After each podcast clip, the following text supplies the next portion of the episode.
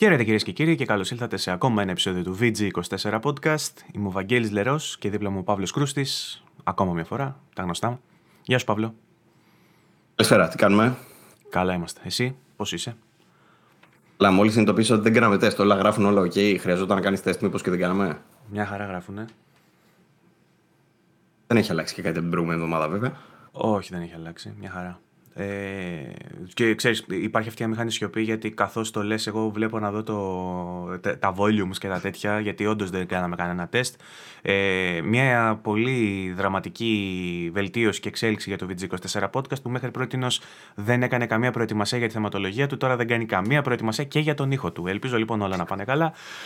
ε, και να σου πω ότι όλα πάνε καλά τουλάχιστον για το podcast και για το vg24.gr το οποίο site ε, αναβαθμίστηκε όπως έχουμε πει πολλές φορές στα προηγούμενα επεισόδια και έχει κάνει μια, ένα ωραίο μπάσιμο ε, με την επάνωδό του έτσι στις, στις κορυφαίες κατηγορίες.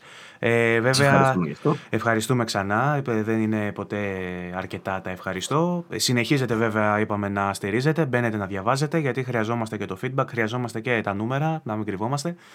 Ε, το ίδιο καλά δεν μπορούμε να πούμε ότι τα πήγε το... Τέλος πάντων, κατά πολλούς Game of the Year του 2022 στο λανσάρισμά του. Και είναι μια εβδομάδα της Bandai και μια εβδομάδα της From Software γιατί κυκλοφόρησε το Elden Ring εν μέσω πολλών έτσι, ατασταλιών και πολλών παραδόξων και πολλών πραγμάτων που κάποια μερικοί τα περιμέναμε, άλλοι δεν τα περιμέναμε καθόλου και ε, θα μπορούσε κανείς να πει ότι δεν ήταν αρκετά κοσμοϊστορικό το γεγονός ότι ο Μιγιαζάκη επιστρέφει με παιχνίδι, αλλά έπρεπε να συνδυαστεί και το λανσάρισμα, η μέρα του λανσαρίσματος, με την έναρξη ενός πολέμου ακόμα. Καθώς, εντάξει, μπορεί, μπορεί να το λέω έτσι λίγο ε, σαν ε, να γελάω, αλλά δεν είναι καθόλου αστείο. Ε, γιατί δυστυχώς ζούμε και αυτό. Και η αλήθεια είναι ότι χάσαμε και λίγο από την όρεξή μας αυτή είναι, αυτή είναι η αλήθεια. Εγώ δηλαδή εκείνη τη μέρα ενώ είχαμε λανσαρίσματα, ενώ είχαμε το ένα, είχαμε το άλλο, δεν είχα μυαλό να ασχοληθώ με κάτι άλλο. Σκεφτόμουν δηλαδή ότι αυτά που γίνονται στον πλανήτη είναι τραγικά. Ε, πολλά λοιπόν, σε μία, μία μέρα ένα λανσάρισμα, ε, σε μία μέρα πολύ δύσκολη, πολύ παράξενη. Ε, δεν ξέρω πώς το έζησες εσύ Παύλο αυτό, σε βλέπω σκεπτικό και αμήχανο. Είδα ένα, ε, ναι, μόνο αμηχανία κλασικά. Είδα ένα meme, νομίζω ήταν του, στο Σερέπα, νομίζω το είδα, θα στο στείλω αν τα καταφέρω, όπου έδειχνε στην ουσία ε, δυο άτομα να τσακώνονται για το Elden Ring, δεξιά. Όχι, ψέματα. Ε, στα δεξιά έδειχνε Ρωσία-Ουκρανία, δύο και καλά άτομα να τσακώνονται και αριστερά έδειχνε έναν τύπο που έπαιζε Elden Ring, ας πούμε. Ε, και νομίζω ότι κατοπτρίζει πλήρως ε, αυτά που, που έχουμε δει και που συμβαίνουν και στις ζωές μας τώρα. Ε, γιατί εμείς κάπως έτσι το βιώνουμε. Κοίτα, δηλαδή, από τη μία... ότι, ε, εγώ το, το έγραψα και σε tweet αυτό. Σκέψω ότι μπορεί να είσαι Ουκρανός, ρε παιδί μου, και να είσαι ψηλοαπολιτή, ψηλο δεν με νοιάζει, ψηλο εντάξει, σιγά με γίνει πόλεμος τώρα, και να έχεις κάνει προϊόντι το Elden ναι. Ring και ξαφνικά να ακούσει απ' έξω σιρήνες πολέμου. Δηλαδή, φαντάσου πόσο εύθραυστα είναι τα πράγματα και πόσο από τη μία μέρα στην άλλη μπορεί να χάσεις αυτά που θεωρείς ε, δεδομένα. Είναι αλήθεια αυτό. Προσπαθούσα να σκεφτώ λιγάκι πώς είναι, πώς είναι στην ουσία να ζεις στην Ουκρανία αυτό τον καιρό που με όλες αυτές τις απειλές, ενώ όχι τώρα που ξεκίνησε όντως ο πόλεμος, ακόμα και από πιο πριν. Τα παιδάκια αυτά που δείχνουν και στι ειδήσεις ρεφλή που πάνε στο σχολείο, που, που πρέπει να είσαι προετοιμασμένος ότι ανά πάσα στιγμή μπορεί να συμβεί αυτό το πράγμα. Να ακούσει, ξέρω εγώ, δύο-τρεις μέρες πριν τον Biden να λέει ότι θα έχουμε πληροφορήσει ότι θα εισβάλλουν να, το, να, να ζεις εσύ στην Ουκρανία. Αν το σκεφτείς λιγάκι αυτό το πράγμα είναι...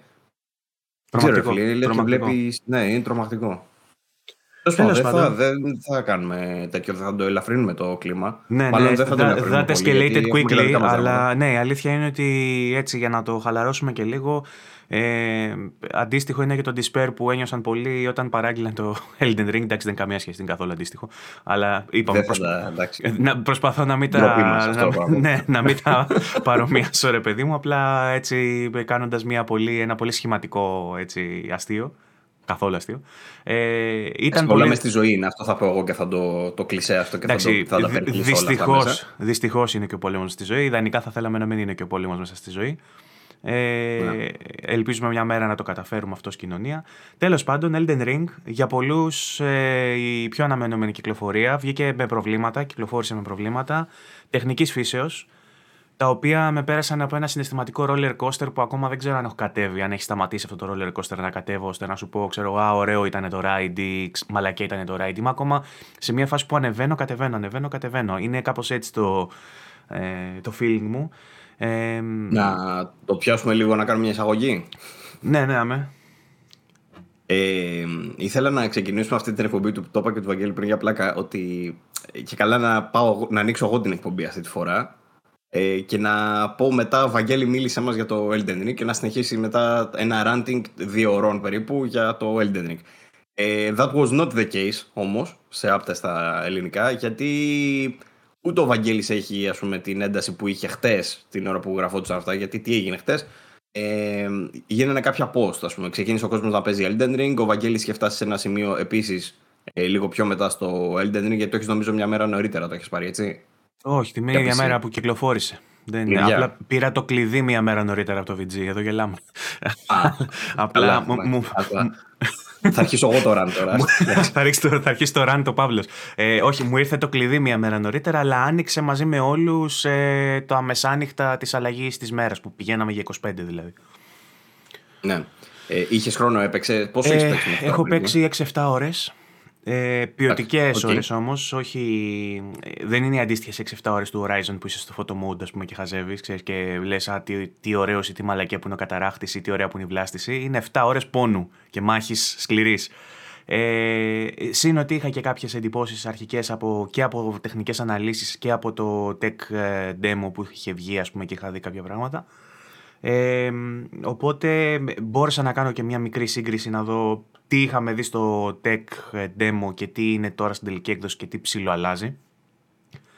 Ωραία. Ε, αλλά δεν ξέρω αν έχεις ολοκληρώσει με την εισαγωγή σου γιατί θέλω να μπω να. Όχι, αρχίσω- θα σου πω. Ναι. Ναι, ναι, ναι. Θα μας πεις, μην είναι ήσυχος. Μην είναι ήσυχος. Αυτό που θέλω να πω είναι το εξής. Επειδή κάποιοι μπορεί να μην μας ξέρουν, ρε παιδί μου, να δώσουμε ένα προφίλ λιγάκι. Ε, Έχουμε μετά από αναφέρει στο 120 παρελθόν. επεισόδια, άμα δεν μας ξέρετε, να, κακώς, να πάτε να δείτε τα υπόλοιπα 120. άντε. Μπορεί να έχουμε και νέους συνδρομητές. ε, προτού ε, ε, αρχίσουμε αυτό που θέλουμε να πούμε, ρε παιδί, να κρίνουμε, να δώσουμε λιγάκι ένα προφίλ για μας για να μπει καλύτερα σε ένα, σε ένα ε, συγκεκριμένο πρίσμα, ρε παιδί μου, αυτό που θα ακούσετε. Ε, εγώ και ο Βαγγέλης έχουμε δηλώσει στο παρελθόν, ρε παιδί μου, ότι δεν είμαστε fan των Souls Games. Το δεν είμαστε fan φυσικά δεν σημαίνει ότι δεν μας αρέσουν ή ότι δεν έχουμε ευχαριστηθεί ή ότι δεν περνάμε καλά με αυτά. Σημαίνει απλά ότι δεν είμαστε από τους hardcore fans που θα δείτε στα γκρουπάκια να κόβουν φλέβα και να περνάει και να στάζει μηγιαζάκι. Ε, αυτός από το ένα δεδομένο. Το άλλο δεδομένο είναι το εξής. Ε, έχουμε παίξει αρκετά από κάποια παιχνίδια. Ε, εμένα τα αγαπημένα μου είναι το Sekiro. Ο Βαγγέλης έχει παίξει το Demon Souls στο remake και του άρεσε πάρα πολύ. Έχει τερματίσει κιόλας. Ε, για- ξαναλέω, δεν είμαστε από τους hardcore. Μην μας κρίνετε, μην, μην αρχίσετε να πετάτε ντομάτες από πριν. Γι' αυτό τα λέμε αυτά, έτσι. Και θα σας πούμε τη γνώμη μας βάσει αυτών. Ε, Φτάνοντας τέλος πάντων στο, στο σημείο ότι πρέπει να κρίνουμε, χρειάζεται νομίζω να σας δώσω αυτό το προφίλ. Γι' αυτό τα λέω αυτά. Ε, το οποίο δεν είναι κάποιου πολύ εξειδικευμένου σόουλα, αλλά είναι κάποιον. Τέλος πάντων, έχουμε κάποια χρόνια στην πλάτη μας από video games γενικά, ρε παιδί μου. Οπότε θέλουμε λιγάκι να κάνουμε και μια ανοίξη, να αγγίξουμε λιγάκι αυτό το άβατο που λέει ότι δε, τι τόλμησες και είπες για τη σειρά της From Software και θα σε σκίσω κτλ. Βασικά, Θέλουμε να τα ε, αγγίξουμε το, λιγάκι. το πιο πληγωτικό ε, σχόλιο που μου κάνουν πολλοί και μου, το- μου το απευθύνονται με αυτόν τον τρόπο έχει να κάνει με το ότι μάλλον αυτό το παιχνίδι δεν είναι για σένα και με κάνουν να νιώθω πολύ, ε, Σε διάβασα. α- πολύ ανήμπορος και πολύ... Ξέρεις, Λοιπόν, η αλήθεια είναι, θα σου πω το εξής. Χθες έφαγες πολύ hate. Εγώ δεν έλαβα μέρος για να μην ρίξω λάδι στη φωτιά, αλλά στα περισσότερα συμφωνώ μαζί σου και νομίζω ότι δεν ήσουν τόσο ακραίος όσο μου είπαν άλλοι, γιατί μου στείλαν μηνύματα διάφοροι. Διάφοροι κιόλας, όχι μόνο ένας φαντάζομαι.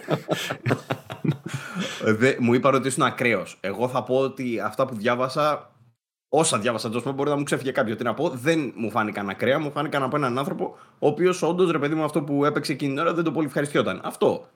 Όχι, αυτοί που λένε, αυτοί που λένε ότι είμαι, αυτοί που λένε ότι είμαι ακραίο, γιατί δεν μπήκαν να με αντιμετωπίσουν στο post και να τα γράψουν δημοσίως και μπήκαν και τα στείλουν. Σαν άντρες. Σαν άντρες. Να μου έρθουν εδώ πέρα, ρε, να Έχεις βίντεο; ε, ε, εντάξει, ο ε, καθένας λέει τη γνώμη του. Δεν είναι κακό. Λοιπόν, αυτό. στην κρουπάρα μας, βασικά για να κάνω την παρένθεση και ταυτόχρονα το σπρώξιμο, στην κρουπάρα μας στο VG24 Gaming Community γίνεται μια εκτενέστατη κουβέντα περί Elden Ring και υπάρχουν πάρα πολλά post με διά, διάφορου ύφους και περιεχομένου. Ε, που στα comment sections από κάτω γίνεται το όπα, σε ένα εκ των οποίων αυτών post τέλος πάντων. Μπήκα εγώ και έγραψα αρχικά τις πρώτες μου εντυπώσεις, οι οποίες ήταν κάπω. Ε, ήταν κάπως εχμηρέ και δικαίως και θα εξηγήσω γιατί. Χωρίς να μένει εκεί η άποψή μου όμως, ήταν η πρώτη εντύπωση. Ε, και μπήκαν από κάτω κάποιοι και ήταν του ύφους ότι ρε παιδί μου αυτό το παιχνίδι δεν είναι για σένα και παράτα το get good ξέρω εγώ που λένε ε, πουλά το ότι πήγες και το προπαράγγειλες δηλαδή υπάρχει ρε παιδί μου αυτός ο έκδηλος ε, όχι μόνο φανατισμός αλλά και ελιτισμός των Σαουλάδων, που, των Σοουλάδων μάλλον, δεν είναι Σάουλ, Σάουλ είναι μουσική. Ε, ή ούτε αυτή, δεν ξέρω. Τέλος πάντων, των Σοουλάδων, οι οποίοι θέλουν ρε παιδί μου να το δείχνουν ότι αυτό που κάνουν είναι δύσκολο και είναι κάτι το εκλεπτισμένο και εσείς οι υπόλοιποι βρωμάτε και φύγετε, ξέρω εγώ. Δεν μου αρέσει αυτό. Ε... Ξέρεις τι, εγώ θα σου πω το εξής. Κατάλαβα ότι δεν σ' αρέσει αυτό. Από την άλλη όμως, ε, νομίζω ότι θα πρέπει να σεβαστούμε αυτούς που όντως παίρνουν ικανοποίηση από αυτό, οπότε να μην Υπάρχει επίθεση, ρε παιδί μου. Τώρα εσύ σε τσιτώνει αυτό το πράγμα, οπότε λες, Όχι, θα στα πω πούστη. Κοίτα, με, με τσιτώνει γιατί. Γιατί ε, από τη μεριά μου, ε, επειδή ας πούμε ένα επιχείρημα που είδα να λέγεται σε μένα, γιατί υπάρχει και το άλλο θέμα μέσα σε όλο αυτό, στο οποίο δεν αναφερθήκαμε, σάρωσε στις βαθμολογίες το Elden Ring, έτσι. 97% στο Metacritic. Αυτό θα το συζητήσουμε εκτενώς, ναι. Μπράβο, είναι και αυτό ένα μεγάλο ζήτημα λοιπόν με το reviewing, γιατί μπήκανε κάποιοι και μου είπαν πώς γίνεται όλοι οι reviewers να βάλανε 10 και εσύ να διαφωνείς. Είναι αυτή τρελή ή είσαι εσύ παράξενος; Ε, η εύκολη απάντηση και η πρώτη που μου ήρθε στο μυαλό είναι να πω ναι, είναι τρελή. Αλλά αυτό είναι το επόμενο θέμα της συζήτησης. Δεν θα το πιάσουμε τώρα, θα το πιάσουμε σε λίγο. Ε, δεν το χωράει το μυαλό μου πώς γίνεται να, να μην λαμβάνεις υπόψη τη γενικότερη εικόνα όταν βαθμολογείς ένα παιχνίδι, ρε παιδί μου, όχι μόνο ως κριτικός, αλλά και η αποτίμηση που κάνεις ως παίχτης. Ε, και να μην το βάζεις σε ένα ευρύτερο πλαίσιο μεταξύ άλλων παιχνιδιών. Να μην λες ότι αυτό είναι ένα soul game και το κρίνω Soul Game και επειδή είναι καλύτερο από το προηγούμενο Soul Game, άρα αυτό είναι για παραπάνω βαθμό. Άρα, αφού στο προηγούμενο κάποτε είχαμε βάλει 9, αυτό θα πάρει 10 και ούτω καθεξής. Και θα φτάσουμε στο 15. Γιατί με την ίδια λογική, εμένα που μου αρέσουν τα Yakuza και τα Persona, θα έπρεπε με το που ανακοινώνεται να βάζω 10. Δεν το κάνω όμως. Εγώ στο Yakuza το 6 που ήταν, ξέρω εγώ, η, η επιτομή, το απόγειο της ιστορίας του κύριου για παράδειγμα, είχα βάλει 8. Δεν θυμάμαι, μην είχα βάλει και παρακάτω. Ενώ τα Yakuza είναι τα αγαπημένα μου παιχνίδια. Αν ερχόμουν λοιπόν εγώ και έλεγα ότι λατρεύω το Yakuza και εσείς που δεν παίζετε Yakuza δεν μπορείτε να τα πιάσετε τα Yakuza, οπότε εγώ βάζω 10 στο Yakuza και οι υπόλοιποι τραβάτε γαμηθείτε, θα ήμουν ένας τεράστιος υποκριτής. Λοιπόν, Ωραία, καταλαβαίνω το, τον εκνευρισμό σου με αυτό το πράγμα γιατί όντως έχει στοιχεία, πώς να το πω, ρε παιδί μου, τα οποία περιθωριοποιούν κάποιους gamers. Το οποίο είναι ακριβώς το αντίθετο από αυτό που θα έπρεπε να πρεσβεύει το gaming στην ουσία. Έχουμε ξαναμιλήσει και για accessibility, έχουμε ξαναμιλήσει και για τα παιχνίδια του Miyazaki και για accessibility. Οπότε το να νιώθει κάποιος ότι όχι, αυτό είναι το δύσκολο μου παιχνίδι που εγώ ξέρω να παίζω και εσείς δεν ξέρετε, είναι σίγουρα ε, όχι θετικό, θα έλεγα εγώ. Από εκεί και πέρα όμως, έχουμε να κάνουμε και με την έννοια λίγο του review. Και έχουμε να κάνουμε με, την, με το τι σημαίνει ένα review για κάποιον και το τι σημαίνει αντικειμενικά και το τι σημαίνει γενικότερα. Ε, Βάσει αυτού, θα ήθελα να συζητήσουμε λιγάκι και τις βαθμολογίες του Metacritic και παράλληλα να παραθέσω λιγάκι το τι κατάφερε το Elden Ring στο Metacritic. Και παράλληλα, να δώσω και, γιατί είναι πολλές οι να δώσω και μια, ένα insight για το πώς δουλεύει ο 45 reviews στο Metacritic. Ε, Είχαμε αναφερθεί έτσι επιφανειακά για τον συντελεστή που έχει το κάθε site. Δεν ξέρω αν θες να ξαναπείς το ίδιο, αν έχεις κι άλλο insight. Όχι αυτό ακριβώς. Okay. Όχι αυτό ακριβώς, αλλά θέλω περισσότερο να μιλήσω για το πώς ε, συνεργάζεται η Bandai Namco με τα site και σε ποια site έδωσε το παιχνίδι αυτό και για πώς κατάφερε τέλος πάντων να φτάσει το 97 με τα Critic Score. Ε, για αρχή να μιλήσουμε λίγα για τις βαθμολογίες. Το 97 με τα Critic σημαίνει ότι είναι αυτή τη στιγμή ε, στα games of all time, δηλαδή από όλα τα παιχνίδια που έχουν κυκλοφορήσει οποτεδήποτε, συμπεριλαμβάνει προφανώς το ε, Metacritic που δεν είναι όλα όλα, δεν έχει παιχνίδια σου με του 70, έχει παιχνίδια από κάποια χρονολογία και μετά ή προσθέτει reviews αργότερα από παιχνίδια που έχουν κυκλοφορήσει πιο παλιά. Από αυτά τα παιχνίδια, τέλος πάντων όλα, ε, το νούμερο 1 είναι το Legend of Zelda Ocarina of Time, το οποίο έχει 99 Metascore και κυκλοφόρησε το 98. Έχει 22 reviews. Τα 22 reviews τώρα ξαναλέμε έχουν μέσα, μέσα, μέσα, μέσα, τα οποία... Ε, ναι, media, σωστά, τα οποία έχουν βαρύτερο συντελεστή, όπως είναι αυτό που ανέφερες και εσύ, και έχουμε ξαναφέρει και σε προηγούμενη εκπομπή, βαρύτερο συντελεστή και κάποια έχουν ελαφρύτερο. 22 μέσα έχουν αποδώσει βαθμούς και ο Metacritic έχει πάρει αυτούς τους βαθμούς, τους έχει πλάσει με τους συντελεστές του και έχει βγάλει το 99 με τα σκορ, ε, βγάζοντα το έτσι νούμερο 1 of all time. Το Legend of Zelda Ocarina of Time. Λίγο παρακάτω, μάλλον το επόμενο παιχνίδι, είναι στη θέση νούμερο 2, το Tony Hawk τέλος πάντων και κάποια άλλα, είναι με 98. Το 97 ξεκινάει στη θέση ε, νούμερο 6, από τη θέση 6 δηλαδή του Metacritic of all time που έχει Super Mario Galaxy, Super Mario Galaxy 2, Red Dead Redemption 2, ε, Grand Theft Auto 5, μιλάμε για τέτοιου βεληνικούς, είναι τα 97 mm Στα 97 μέσα είναι και το Elden Ring, το οποίο αυτή τη στιγμή το δείχνει στη θέση 12. Το Elden Ring είναι στη θέση 12 of all time του Metacritic. Είναι τρελό fit, είναι κάτι το οποίο αξίζει να σημειωθεί και μόνο του. Μάλιστα, έβγαλε είδηση ε, ε, ε, καλά, τι έγινε με αυτή την είδηση, τέλος πάντων. Είναι η πρώτη μας είδηση κιόλας να, το, να κάνω και την παρένθεσή μου για το που εμφανίστηκε στα Google News. Γιατί με το που το πάτησα, ρε παιδί μου, να μπούμε στα Google News, ήταν η πρώτη είδηση που είχε γραφτεί, οπότε αυτή πήρε τα Google News. Ε, και μας είδα στα Google News ως VG24. Ήταν μια, έτσι, μια χαρά γιατί είχα προσπαθήσει, είχα ξανακάνει έτσι στο παρελθόν με το παλιό το VG και δεν το έπαιρνε με τίποτα. Μου έλεγε ότι δεν μπορούμε να σας βάλουμε μέσα γιατί βλακίε. Γιατί βρωμάτε. Ναι. Ενώ τώρα ήταν. Ναι ναι, μας έλεγε ότι γράφουμε φήμη λέει, στον τίτλο. Ενώ υπάρχουν πόσα site που γράφουν φήμη στον τίτλο πούμε, και τους βάζεις. Τέλος πάντων, μπουρδες. Τώρα μας πήρε όμως. Δεν έγραψες φήμη στον τίτλο αυτή τη φορά; Δεν έγραψα φήμη, το αποφεύγω. Ε, και η αλήθεια είναι ότι έγραψα ότι έλειωσε το Metacritic με 97 score. Έχουμε να ξαναδούμε δηλαδή παιχνίδι με 97 Metacritic από το Disco Elysium. Μέσα στο άρθρο νομίζω το γράφω λάθος, γράφω ότι είναι το Breath of the Wild, αλλά anyway. Ε, είναι το Disco Elysium, το οποίο όμως είναι το Breath of the Wild πρακτικά γιατί το Disco Elysium μπήκε το Final Cut με 97 το οποίο βγήκε πέρυσι, το 21 δηλαδή, και ήταν η, η extended version, ας πούμε, η, η premium έκδοση του Disco Elysium, που είχε επιπλέον πραγματάκια μέσα. Ε, το Elden Ring τέλο πάντων πλασαρίστηκε εκεί πάνω. Έχουμε, είναι από τα παιχνίδια που βλέπουμε σε τέτοια βαθμολογία μία φορά στα πέντε χρόνια, ξέρω εγώ. Ε, πριν από αυτό ήταν το Red Dead Redemption, οπότε έκανα λάθος όντως. το Breath of the Wild είναι ακόμα πιο πίσω. Ε, είναι το 17. Ε, είναι η εμπάθεια που έχεις με, το, με το Zelda. Είναι γνωστή η εμπάθεια με το Zelda. Οπότε... Φτάσουμε και εκεί. Γιατί θα κάνουμε συνδυασμό και Breath of the Wild and Elden Ring για one to hit. Ε, Combo. Οπότε, ρε παιδί μου, ναι, οπότε ε, για να κλείσουμε λιγάκι με τις βαθμολογίες, το Elden Ring ε, έχει αυτή τη στιγμή 49 critic reviews. Και τα 49 αυτά reviews έχουν βγάλει το βαθμό 97. Τώρα, γιατί θέλω να, το, να πω λιγάκι για τη σχέση της Bandai και το PR. Η εταιρεία όταν φτιάχνει το παιχνίδι σου λέει ότι θα σκάσουμε και θα βγει ένα Metascore. Εμείς θέλουμε αυτό το Metascore να είναι όσο το δυνατό καλύτερο. Κάποιοι το καταφέρουν, κάποιοι άλλοι δεν το καταφέρνουν. Η Bandai το κατάφερε. Πώς το κατάφερε τώρα; Υπάρχουν ολόκληρα στρατηγικά πλάνα από πίσω, τα οποία λένε πότε θα βγάλουμε τα reviews τότε, πότε θα βγάλουμε ε, previews τότε, πότε θα, σε ποιους θα δώσουμε τότε. Ε, τι θα πούνε οι previewers, ε, να τσεκάρουμε τι έχουν πει οι previewers, πόσο πιθανό είναι να βάλουν 10 στο παιχνίδι, να, το, να τους βάλουμε μετά στη λίστα για να πάρουν νωρίτερα. Αυτά παίζουν. Όλα παίζουν αυτά. Δεν τα λένε, δεν τα συζητάνε μετά μέσα, για να μην γίνει αντιδεοντολογικό το θέμα, αλλά η εταιρεία από μόνη της, οι υπεύθυνοι, το κάνουν αυτό το πράγμα. Βλέπουν δηλαδή ποιος είναι ε, ε, φαν, ας πούμε, των παιχνιδιών της From Software και θα δώσουν σε αυτούς. Φυσικά και δεν ότι... κάνουν καμία ανοίξη. Θες να πεις για την Ελλάδα αυτό, όχι. Όχι, όχι, ούτε για Ελλάδα καν ε, δεν αγγίζω. Αλλά δεν κάνω καν και καμία ανοίξη για το ότι αυτά τα reviews δεν είναι δίκαια. Σε καμία περίπτωση δεν το λέω αυτό το πράγμα, γιατί δεν είναι μόνο αυτά τα μέσα που έχουν κρίνει το παιχνίδι, ούτε είναι λίγα τα μέσα. Μάλιστα, ε, ε το Metacritic σύνολο περίπου σε κάθε τίτλο έχει περίπου 100 reviews, πάνω κάτω. Περίπου 100 reviews. Ε, αυτή τη φορά βλέπουμε 49 σε PS5 έχει άλλα, νομίζω, καμιά εικοσαριά σε Xbox και κάποια σε PC. Σύνολο τέλος πάντων κάπου εκεί πάλι βγαίνουν, γύρω στο 80 με 100.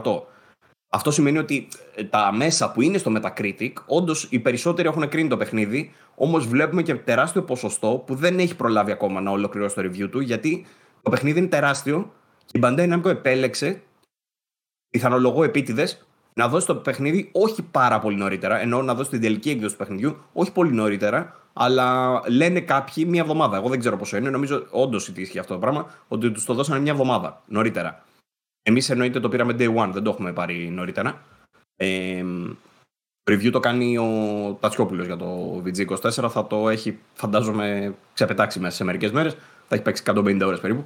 Ε, αλλά αυτό που θέλω να πω είναι ότι η στρατηγική αυτή του να δώσω το παιχνίδι μια εβδομάδα νωρίτερα στα συγκεκριμένα μέσα έπαιξε το ρόλο της. Δεν λέω ότι αν το έδινα αλλού δεν θα φτάνει το 97, γιατί όντως τα περισσότερα ε, είναι δεκάρια. Δηλαδή έχουμε από τα 49, νομίζω τα, από ό,τι μέτρησα χτε γύρω στα 30 κάτι είναι ε, perfect score, εκατοστάρια και δεκάρια. Ε, και έχει νομίζω μέχρι 9. Δεν πρέπει να έχει κάτω από 9. Κανείς. Δεν έχει βάλει κανείς κάτω από 9. Να συνειδητοποιήσουμε αυτό. Ναι. Αυτό δεν το έχω ξαναδεί ούτε σε τίτλο της Nintendo για να τη βάλουμε και αυτή στο παιχνίδι. και γιατί λέω για την Nintendo, γιατί η Nintendo έχει μια φήμη ότι. Θα πω τώρα τη γνώμη του VG, έτσι, δεν λέω κάποιο γεγονός, θα πω τη γνώμη μας. Υπάρχει η φήμη ότι η Nintendo κάνει λίγο bullying για να βάλεις παραπάνω, γιατί σε κόβει πανεύκολα.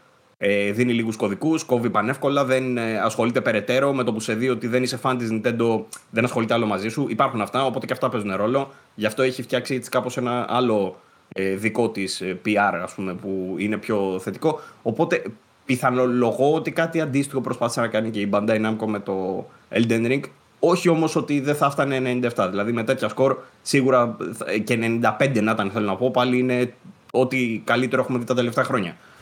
Ε, αυτό λιγάκι που κλείνω τώρα είναι για να εξηγήσω πώς θα μπορούσε να δουλέψει αυτό με τα 49 critic reviews κτλ. Γιατί κάποιοι το συγκρίναν και με το Horizon, που α, γιατί το Horizon ας πούμε, πήγε μέχρι 88.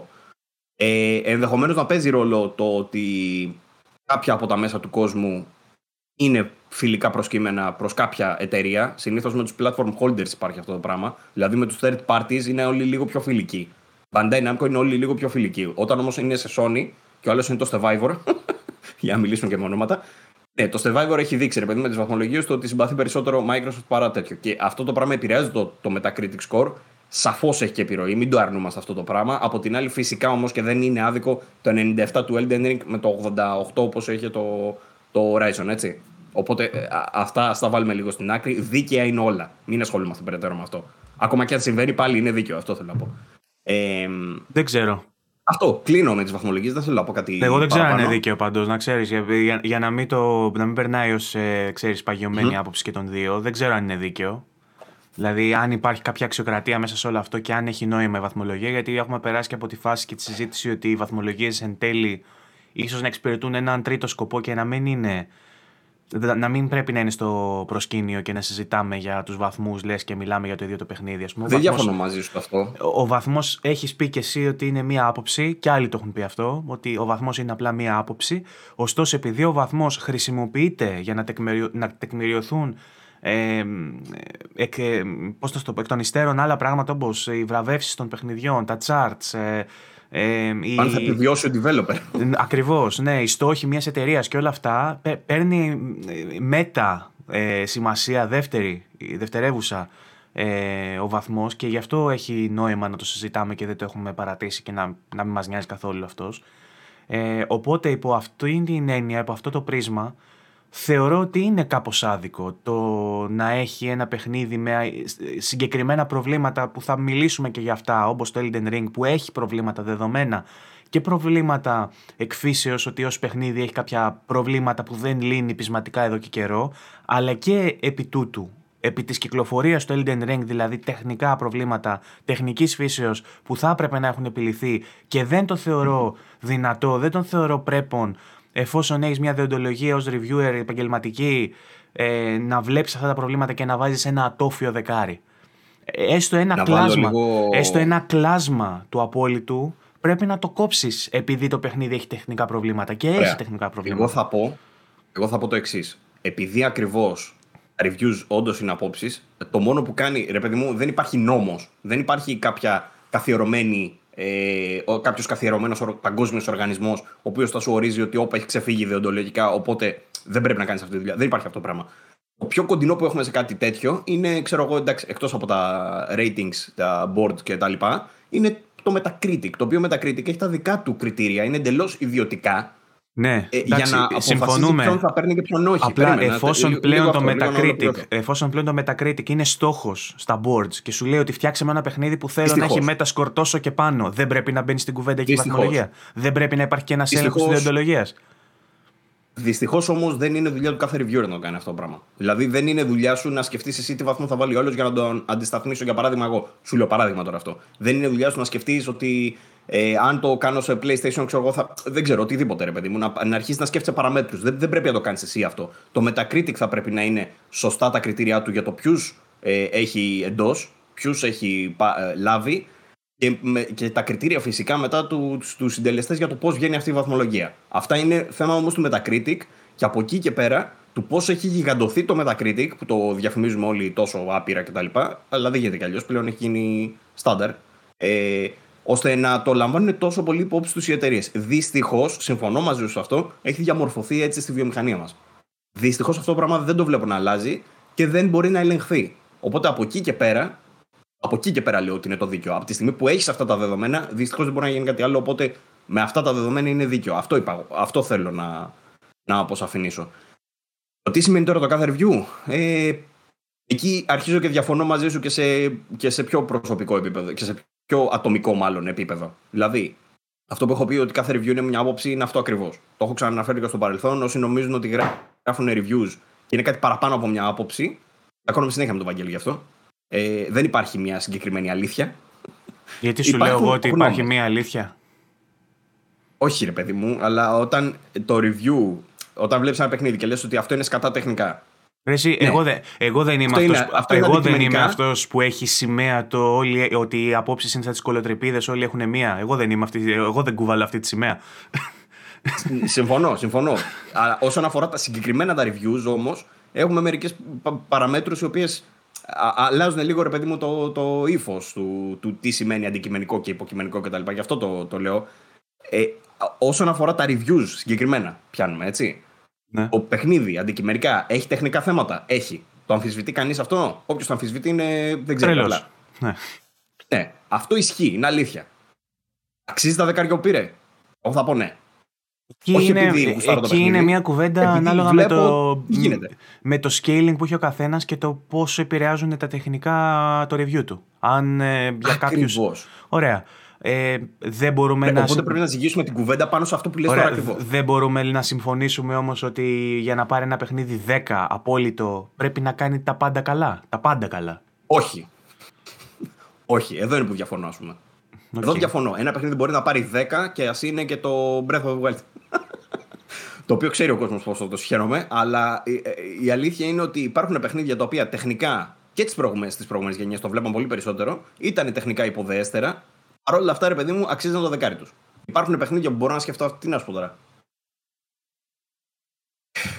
Grand Theft Auto 4. Είχε τρελά προβλήματα. Αλλά εντάξει, 10 μπορεί να μην έπαιρνε το Grand Theft Auto 4. Το 5, ας πούμε. Δεν ήταν τόσο καλό το story του όσο ήταν τα προηγούμενα. Για παράδειγμα. Τεχνικά προβλήματα τώρα δεν θυμάμαι αν είχε. Προσπαθώ ρε παιδί μου να βρω τώρα παιχνίδια κλασικά που έχουμε στο μυαλό μας, ξέρεις, που έχουν πάρει όντως δεκάρια και εκατοστάρια με κάποιο πρόβλημα που είχαν. Το Witcher. Witcher. Witcher. Μπράβο, το τρανό παράδειγμα. Έχεις δίκιο. Witcher. Δεν αξίζει το Witcher 10. Ή, ή το Skyrim που πετάγανε ανάποδα υδράκι. Α, μπράβο, μπράβο, ρε Βαγκό. Το έχεις πιο πολύ από μένα. Φαδρά ανάποδα υδράκι. Πετάγανε ανάποδα, ρε. πετάγανε, πετάγανε έτσι. Μπεθέστα, ρε μαλάκα. Τι πίνουν, ρε μαλάκα εκεί πέρα στην Μπεθέστα. Λοιπόν, ε, αυτό, αυτό ακριβώς, ρε παιδί μου. Υπάρχουν κάποια παιχνίδια τα οποία υπερβαίνουν το σύνολό τους υπερβαίνει οποιονδήποτε επιμέρους τομέα. Αυτό ακριβώς που λέω τώρα. Είναι, είναι τόσο, τόσο συμπαγές αυτό το πράγμα. Δεν, δεν μπορείς να κάνεις κάτι άλλο. Το βλέπεις και λες: Εντάξει, αυτό είναι δεκάρι. Α, α, εκεί, εκεί καταλήγουμε, ρε παιδί μου. Οπότε θέλω να σου πω, αυτό που λες με τα τεχνικά, το καταλαβαίνω, το σέβομαι. Εννοείται θα το αναφέρεις στο review, που όντως έχεις δίκιο, δεν το είδαμε σε πολλά reviews. Εκεί νομίζω ότι έχει να κάνει πάλι με τη σχέση με την Bandai Εδώ κατάφερε και, κατάφερε και αποσύγασε ολόκληρο Digital Foundry η Bandai, λέγοντάς τους ότι περιμένετε μην κάνετε ανάλυση γιατί θα βγει ένα 2 και βγήκε ένα 0-2 και, και εξακολουθούν να επιμένουν τα προβλήματα. Μπράβο, εκεί πέρα θα τους πει μετά, δεν μπορεί να τους πει τίποτα. Και ούτως ή άλλως το βλέπει ο κόσμος πλέον. Δεν είναι. Δηλαδή αυτοί ελπίζανε να έχουν διορθωθεί αυτά. Αλλά ναι, αλλά βλέπεις λοιπόν ότι ακόμα και πράγματα διάσυστα όπως είναι η, η, η ετοιμιγορία του Digital Foundry που είναι νόμος πλέον. Νομίζω ότι όχι μόνο ο κόσμος και, και εμείς οι κριτικοί περιμένουμε το Digital Foundry για να δούμε μια ε, αποσαφήνιση, ας πούμε, να, να αποσαφινιστεί το τεχνικό κομμάτι και να καταλάβουμε γιατί συμβαίνουν τα πράγματα που συμβαίνουν, γιατί δεν έχουμε τόσο μεγάλη εξειδίκευση πια να καταλαβαίνουμε όλες τις τεχνικές και να δεν έχουμε ούτε, τα εργαλεία, ούτε τα εργαλεία να μετράμε τα frame rate και να μετράμε τα latencies και να μετράμε. Περιμένουμε το Digital Foundry. Όταν λοιπόν ολόκληρο Digital Foundry πείθεται με κάποιον τρόπο από μια εταιρεία ότι περιμένετε και, σου, και το, το στερίζουν κιόλας γιατί βγαίνουν και λένε ότι μας ζήτησε ευγενικά η εταιρεία ότι κοίτα να δεις, είναι κάτι το δουλεύουμε, σας παρακαλούμε, μην το βγάλετε. Γιατί, επειδή θα μας κάνετε ζημιά. Δεν είναι το, τόσο απλό. Το, το Arceus, γιατί, το λέω... γιατί το θάψανε; Το, το Cyberpunk γιατί το θάψανε; Όταν σου σκάει το, το, pre-release code για το review, σου λέει ότι το review code θα στο στείλουμε αν συμφωνήσεις τα παρακάτω. Και ένας από τα πράγματα που πρέπει να συμφωνήσεις είναι πουχού. Δεν θα χρησιμοποιήσω τα assets πριν από αυτή την ημερομηνία. Δεν θα μιλήσω για αυτό το πράγμα στο σενάριο. Πράγματα λογικά. Αυτά είναι πολύ λογικά. Στέλνουν, pre, όμως... στέλνουν pre-release code σε ένα set που κάνει τεχνικές αναλύσεις και τους λένε δεν θα κρίνετε την pre-release έκδοση. Τι μας το στέλνεις τότε; Οι όροι που βγάζουν είναι οι ίδιοι για όλα τα site. Οπότε δεν γράφουν συγκεκριμένα για το Digital Foundry. Αναγκαστικά είναι και αυτοί μέσα.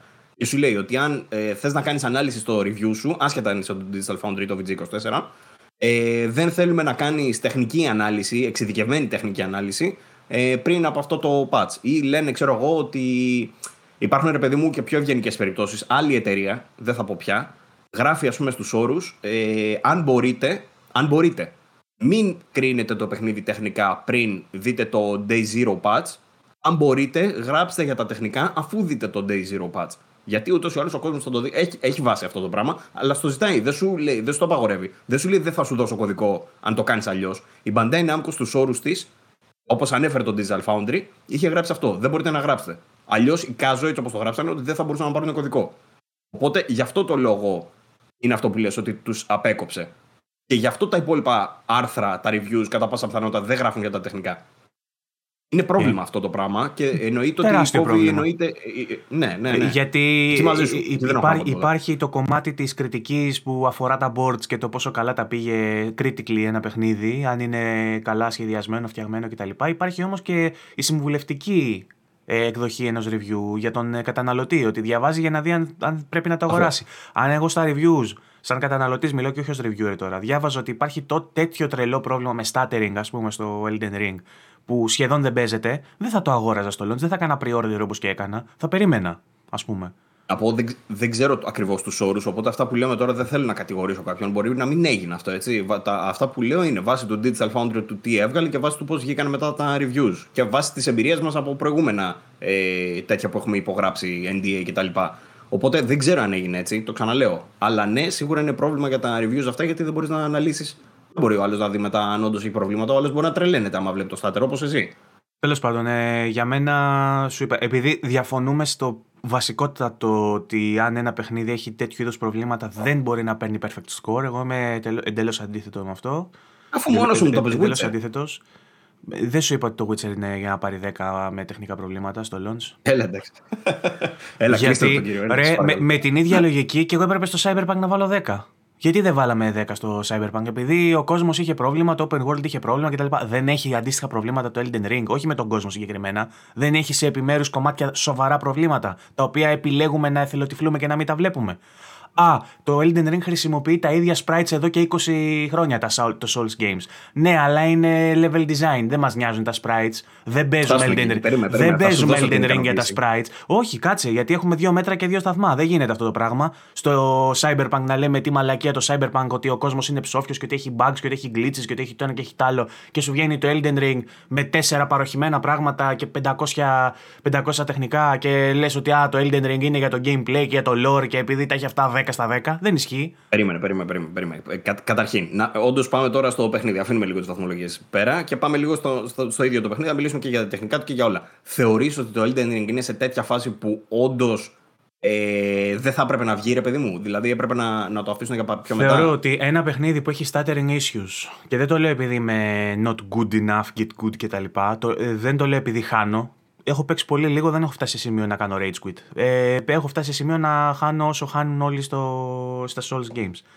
Ε, το να χάνω επειδή την ώρα που πάω να κάνω dodge κάνει stutter το παιχνίδι και δεν μου παίρνει το command ή κολλάει πάνω και πάω να κάνω stutter, το θεωρώ εγκληματικό σε ένα παιχνίδι που βασίζεται στο gameplay του. Δεν γίνεται να έχεις stuttering πάνω στη μάχη.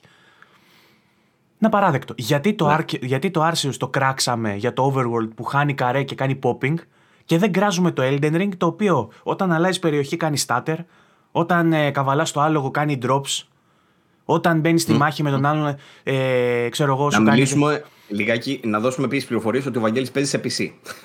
ναι. και, και δεν θα σε εκνευρίσω περισσότερο. Θα πω Όχι, απλά μα δεν μπορείς να με, εκνευρά, με εκνευρίσει περισσότερο, γιατί αυτό δεν είναι πρόβλημα που έχει μόνο το PC. Stutters δεν έχει στις κονσόλες.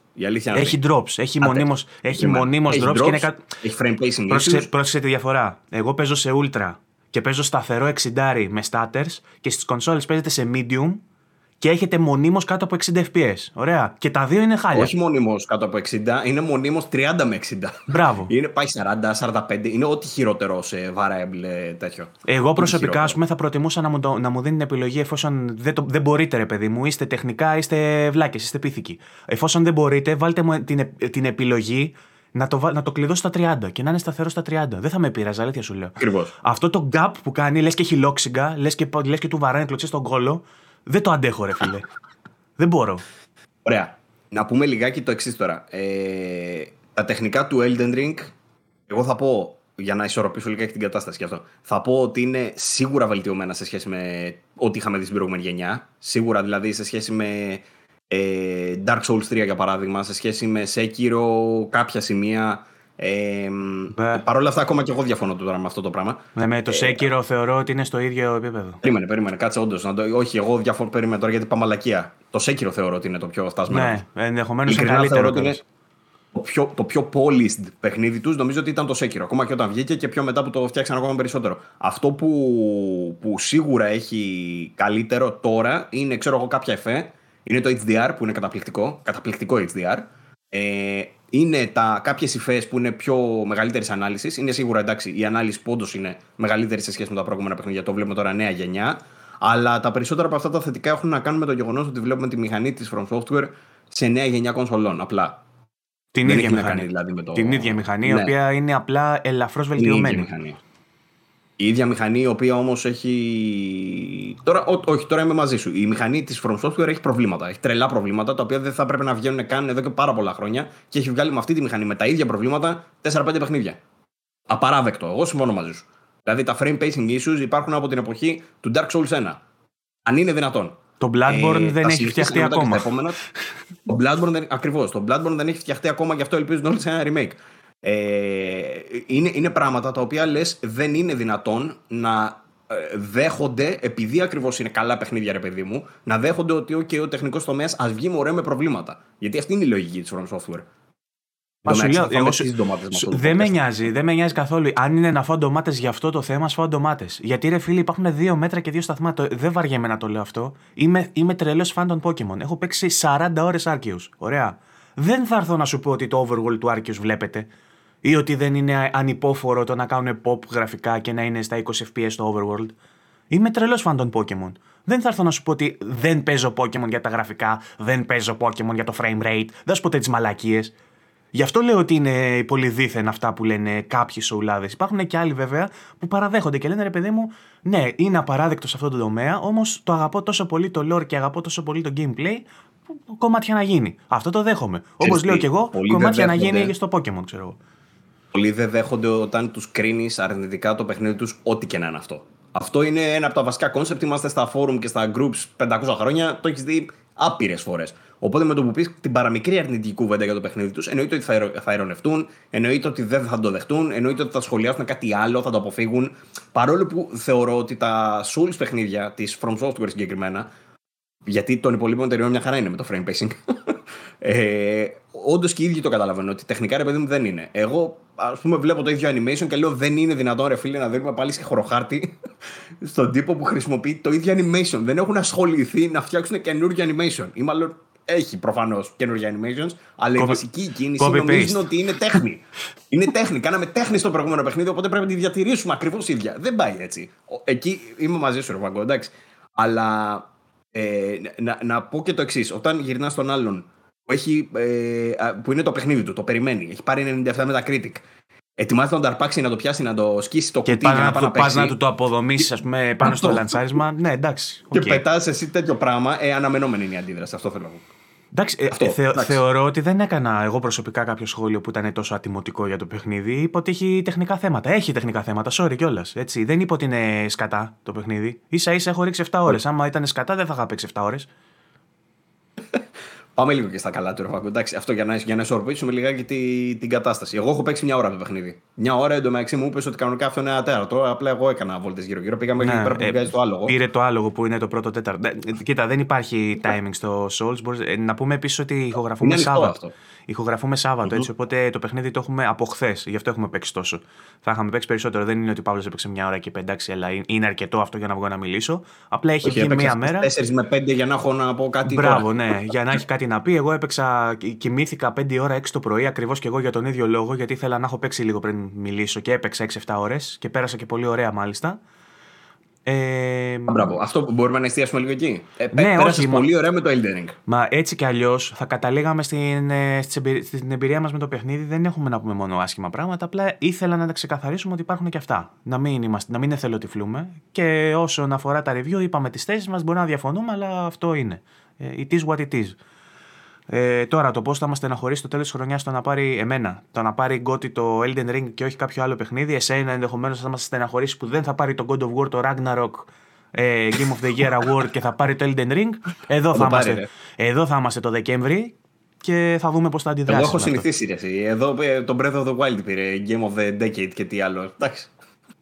Ήθελε να... για μένα... Ήθελες να πεις για το Zelda, είδες δεν σε άφησα να εκτεθείς, το προσπέρασα. Μα συγγνώμη, ο, δεν είναι να εκτεθώ ρε φίλε. το, ε, όπως νιώθεις αυτή τη στιγμή εσύ για το Elden Ring, εγώ ένιωθα έτσι μια ζωή από τότε που βγήκε το, το Breath of the Wild. Με Ακόμα πόνο, τώρα, με πόνο ψυχής το είπε. Με πόνο ψυχής το είπε μια ζωή. σε, σας, θα βγουν τώρα οι Νιντεντάκηδες, σε πονάει το Zelda. Θα μας σκίσουν. θα μας σκίσουν. Ανυπομονώ για τα σχόλια αυτού του podcast. Τι μωρέ. Ζητώ συγγνώμη σε όσους εκνευρίζουμε, δεν το κάνουμε για να σε εκνευρίσουμε την άποψή μας. Λέμε έτσι. Συγγνώμη. Και εσείς μπορείτε να πείτε την άποψή σας στα σχόλια. Έχω στο μυαλό μου τουλάχιστον τρία άτομα τα οποία μας παρακολουθούν όντας φανατικοί σουλάδε και δεν μας έχουν παρατήσει παρά τα όσα έχουμε πει τόσο καιρό. Και με κάποιους κιόλας έχουμε κάνει και συζητήσεις και στα comments και πιο προσωπικές. Με τον Μπιτέλη έχουμε κάνει πόσες κουβέντες. Σε κάποια πράγματα έχουμε συμφωνήσει. Μη είχε πάρει ένα βράδυ κλίση γιατί κάτι συνεννοούμασταν για κάτι άλλα δικά μας και μιλάγαμε για το Souls τρεις ώρες. είχαμε, βάλει το τέτοιο και μιλάγαμε τρεις ώρες και προσπαθούσε αυτός να με πείσει ότι είναι παιχνιδάρα και εγώ να τον πείσω ότι είναι για τον Μπούτσο. δηλαδή, ε, το ωραίο. Χρησιμοποιεί κάτι εκφράσει τώρα και θα καταλάβεις. Δεν, δεν πειράζει. Έτσι κι αλλιώς explicit την εκπομπή, αλλά ε, ε, και έτσι κι αλλιώς μην βάζετε, μη βάζετε τέτοιες εκπομπές στα παιδιά σας. Υπάρχει λόγος που τις βάζουμε 18 συν, μην τις βάζετε στα παιδιά σας. Ξέρουμε ότι θέλετε να μεγαλώσετε μεγαλικά και πιάνω, αλλά δεν χρειάζεται να τους βάζετε VG24. Ή βάλτε τους. Βάλτε Βαγγέλη από το εργαλείο. Τέλος πάντων, αυτό που θέλω να πω είναι ότι το, το σημαντικό είναι ακόμα και όταν υπάρχει διαφωνία σε απόψεις να γίνεται διάλογος σωστός και να βγαίνουν συμπεράσματα ή και ακόμα όταν δεν βγαίνουν συμπεράσματα να γίνεται μια συζήτηση η οποία έχει να δώσει και στους δύο. Το να ακούς την άλλη πλευρά έχει να σου δώσει. Γιατί μπορεί να σου δώσει νέους τρόπους να βλέπεις αυτό που μέχρι πρώτη εσύ θεωρούσες δεδομένο και να σε βάλει σε ζυμώσεις, να σε βάλει να... για όλα τα θέματα στη ζωή, όχι μόνο για τα παιχνίδια. Έτσι. Το να είσαι σε μια διαρκή διαπραγμάτευση με αυτά που πιστεύεις είναι υγεία. Είναι, αρρώστια είναι το να είσαι κολλημένος, προσκολλημένος, δογματικά κολλημένος και να φοράς παροπίδες και να πιστεύεις δύο πράγματα σε όλη τη ζωή χωρίς να τα να, να ρωτιέσαι ποτέ για το αν ισχύουν και με οποιαδήποτε κριτήριο. Πολύ σωστά, με βρίσκεις 1100 σύμφωνο. Ωραία. Ε, οπότε, ξεπερνώντας αυτό, ε, χωρίς να θέλουμε να χαλάσουμε τις καρδιές μας, είπαμε έχει κάποια αρνητικά. Πάμε να δούμε λίγο και τα θετικά του παιχνιδιού, γιατί έχει και θετικά. Εγώ σου είπα ότι πέρασα πάρα πολύ ωραία. Ε, μέσα στα θετικά, ίσως πετάξω και κανένα αρνητικό ακόμα. Όπως τώρα που ξεκίνησα, ας πούμε, να, να σκέφτομαι τι να πω για την περιπέτεια, για παράδειγμα. Σκέφτηκα το τι ωραία που πέρασα ανακαλύπτοντα το τάδε πράγμα, ξέρεις συνείδητα, και μετά σκέφτηκα ρε πούστη πόση ώρα έφαγα για να βρω αυτή τη μαλακία. Και πήγε το μυαλό μου λίγο σε, ένα, σε ένα tweet που έκανε ο Σράιερ, το οποίο σχολίασα στο Twitter. Δεν ξέρω άμα το είδες. Όσοι δεν μας έχετε και στο Twitter, να μπείτε να μας ακολουθήσετε. Μπήκε, μπήκε ο Σράιερ και είπε ότι όταν παίζετε, λέει Elden Ring, να κρατάτε σημειώσεις, να έχετε ένα τετράδιο για να κρατάτε σημειώσεις. Το οποίο το έχει προτείνει. Έλα, εκεί διαφωνώ μαζί σου. Το, έχει προτείνει, το έχει προτείνει και ο Τατσιόπουλος σε άλλο παιχνίδι. Δεν, ε, ε, είναι ρομαντικό. Δεν, το κατακρίνω. Χιουμοριστικά το έκρινα, ρε παιδί μου. Δεν το κατακρίνω όποιος κρατάει σημειώσεις ότι είναι κακό. Απλά έγραψα ένα, έκανα retweet και έγραψα σε λίγο θα μας πούνε να κάνουμε και ποδήλατο για να τροφοδοτούμε την κονσόλα. Δηλαδή, πόσο, πόσο δηλαδή παράξενο θα ήταν έστω για ένα παιχνίδι τόσο δύσκολο και κλεπτισμένο σαν το Elden Ring που δεν θέλει να στα δίνεις στο πιάτο. Πόσο δύσκολο θα ήταν να έχει ένα journal. Δεν σου λέω να έχει checkpoint, γιατί πάμε από το ένα άκρο στο άλλο. Από τη μία έχουμε τα Ubisoft παιχνίδα που λένε, ας πούμε, το οποίο σου έχει ε, ένα checklist το οποίο συνε, συνεχώς ανανεώνεται και σου έχει μέχρι και για να πας από εδώ απέναντι σου λέει πήγαινε απέναντι. Αυτό ναι, αυτό είναι αηδία, έχει καταντήσει αηδία. Αλλά άλλο είναι αυτό και άλλο είναι να μην έχω ένα journal που να μου λέει τουλάχιστον ποια είναι αυτή η γαμημένη Μαρίκα και τα μαλακισμένα τα παιδιά της και τα δάχτυλα που τους τα έχουν κόψει και πού στο διάλογο τα έχουν αυτά τα δάχτυλα και τι κάνουν. Δεν καταλαβαίνω τίποτα. Ε, επειδή όντως δεν είμαι Souls fan. Μα δεν έχει σχέση με τα υπόλοιπα. να μιλάει δεν καταλαβαίνω τι λέει. Δεν, καταλαβαίνω δεν έχει σχέση με τα υπόλοιπα. Δεν καταλαβαίνω. Αν Όχι, το... θέλω να σου πω, επειδή και στα προηγούμενα μιλούσε κάπως έτσι, ρε παιδί μου, γι' αυτό είχε τέτοιο λόγο. Λυρικό, ας πούμε. Και ναι. εδώ, καταρχήν έχει μια εκπληκτική εισαγωγή. Ο άνθρωπος που κάνει το voice acting στην εισαγωγή με ανατρίχιασε. Βέβαια, βέβαια, θα έπρεπε να είναι CG, έτσι, και όχι εικόνες, όχι PowerPoint. CG. Α, ναι. Θα έπρεπε να είναι ναι, κινούμενο.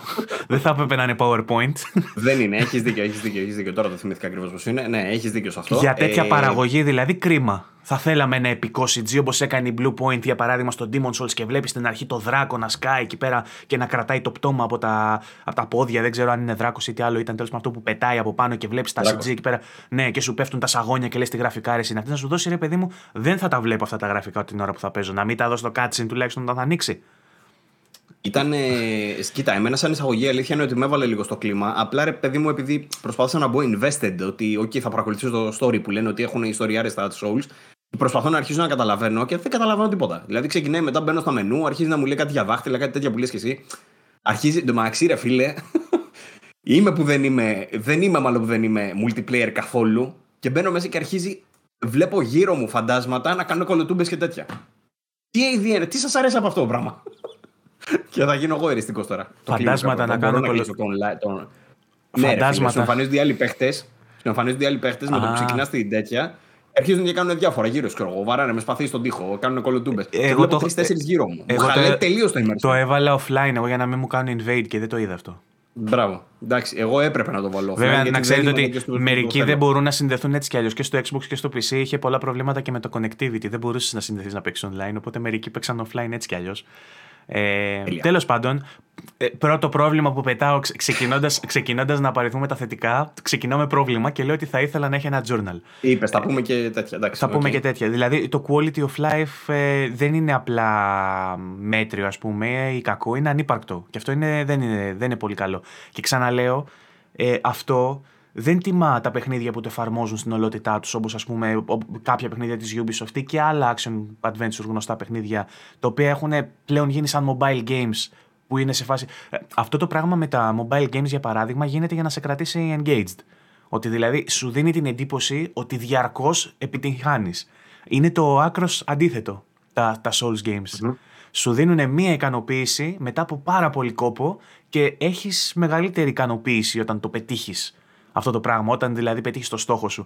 Ενώ τα υπόλοιπα παιχνίδια για να σε κρατήσουν engaged, γιατί οι στόχοι που έχουν δεν είναι ε, να ολοκληρώσεις όλα τα objectives, αλλά να σε κρατήσει για περισσότερη ώρα, να μην το κλείσεις και ξαναμπείς μετά από καιρό, να παίζεις ώρα, σου βάζει κάθε λίγα δευτερόλεπτα ότι κάτι έκανες. Objective ε, achieved, ξέρω εγώ. Έκανες αυτό, γκλινγκ, έκανες αυτό, γκλινγκ, έκανες αυτό. Κάθε μερικά δευτερόλεπτα σου έχει μια επιτυχία. Ε, τα Souls Games δεν το κάνουν αυτό και ενδεχομένως είναι και μία από τη μαγεία, είναι ένα μέρος της μαγείας και είναι και κάτι από, είναι ένα πράγμα από τα θετικά του.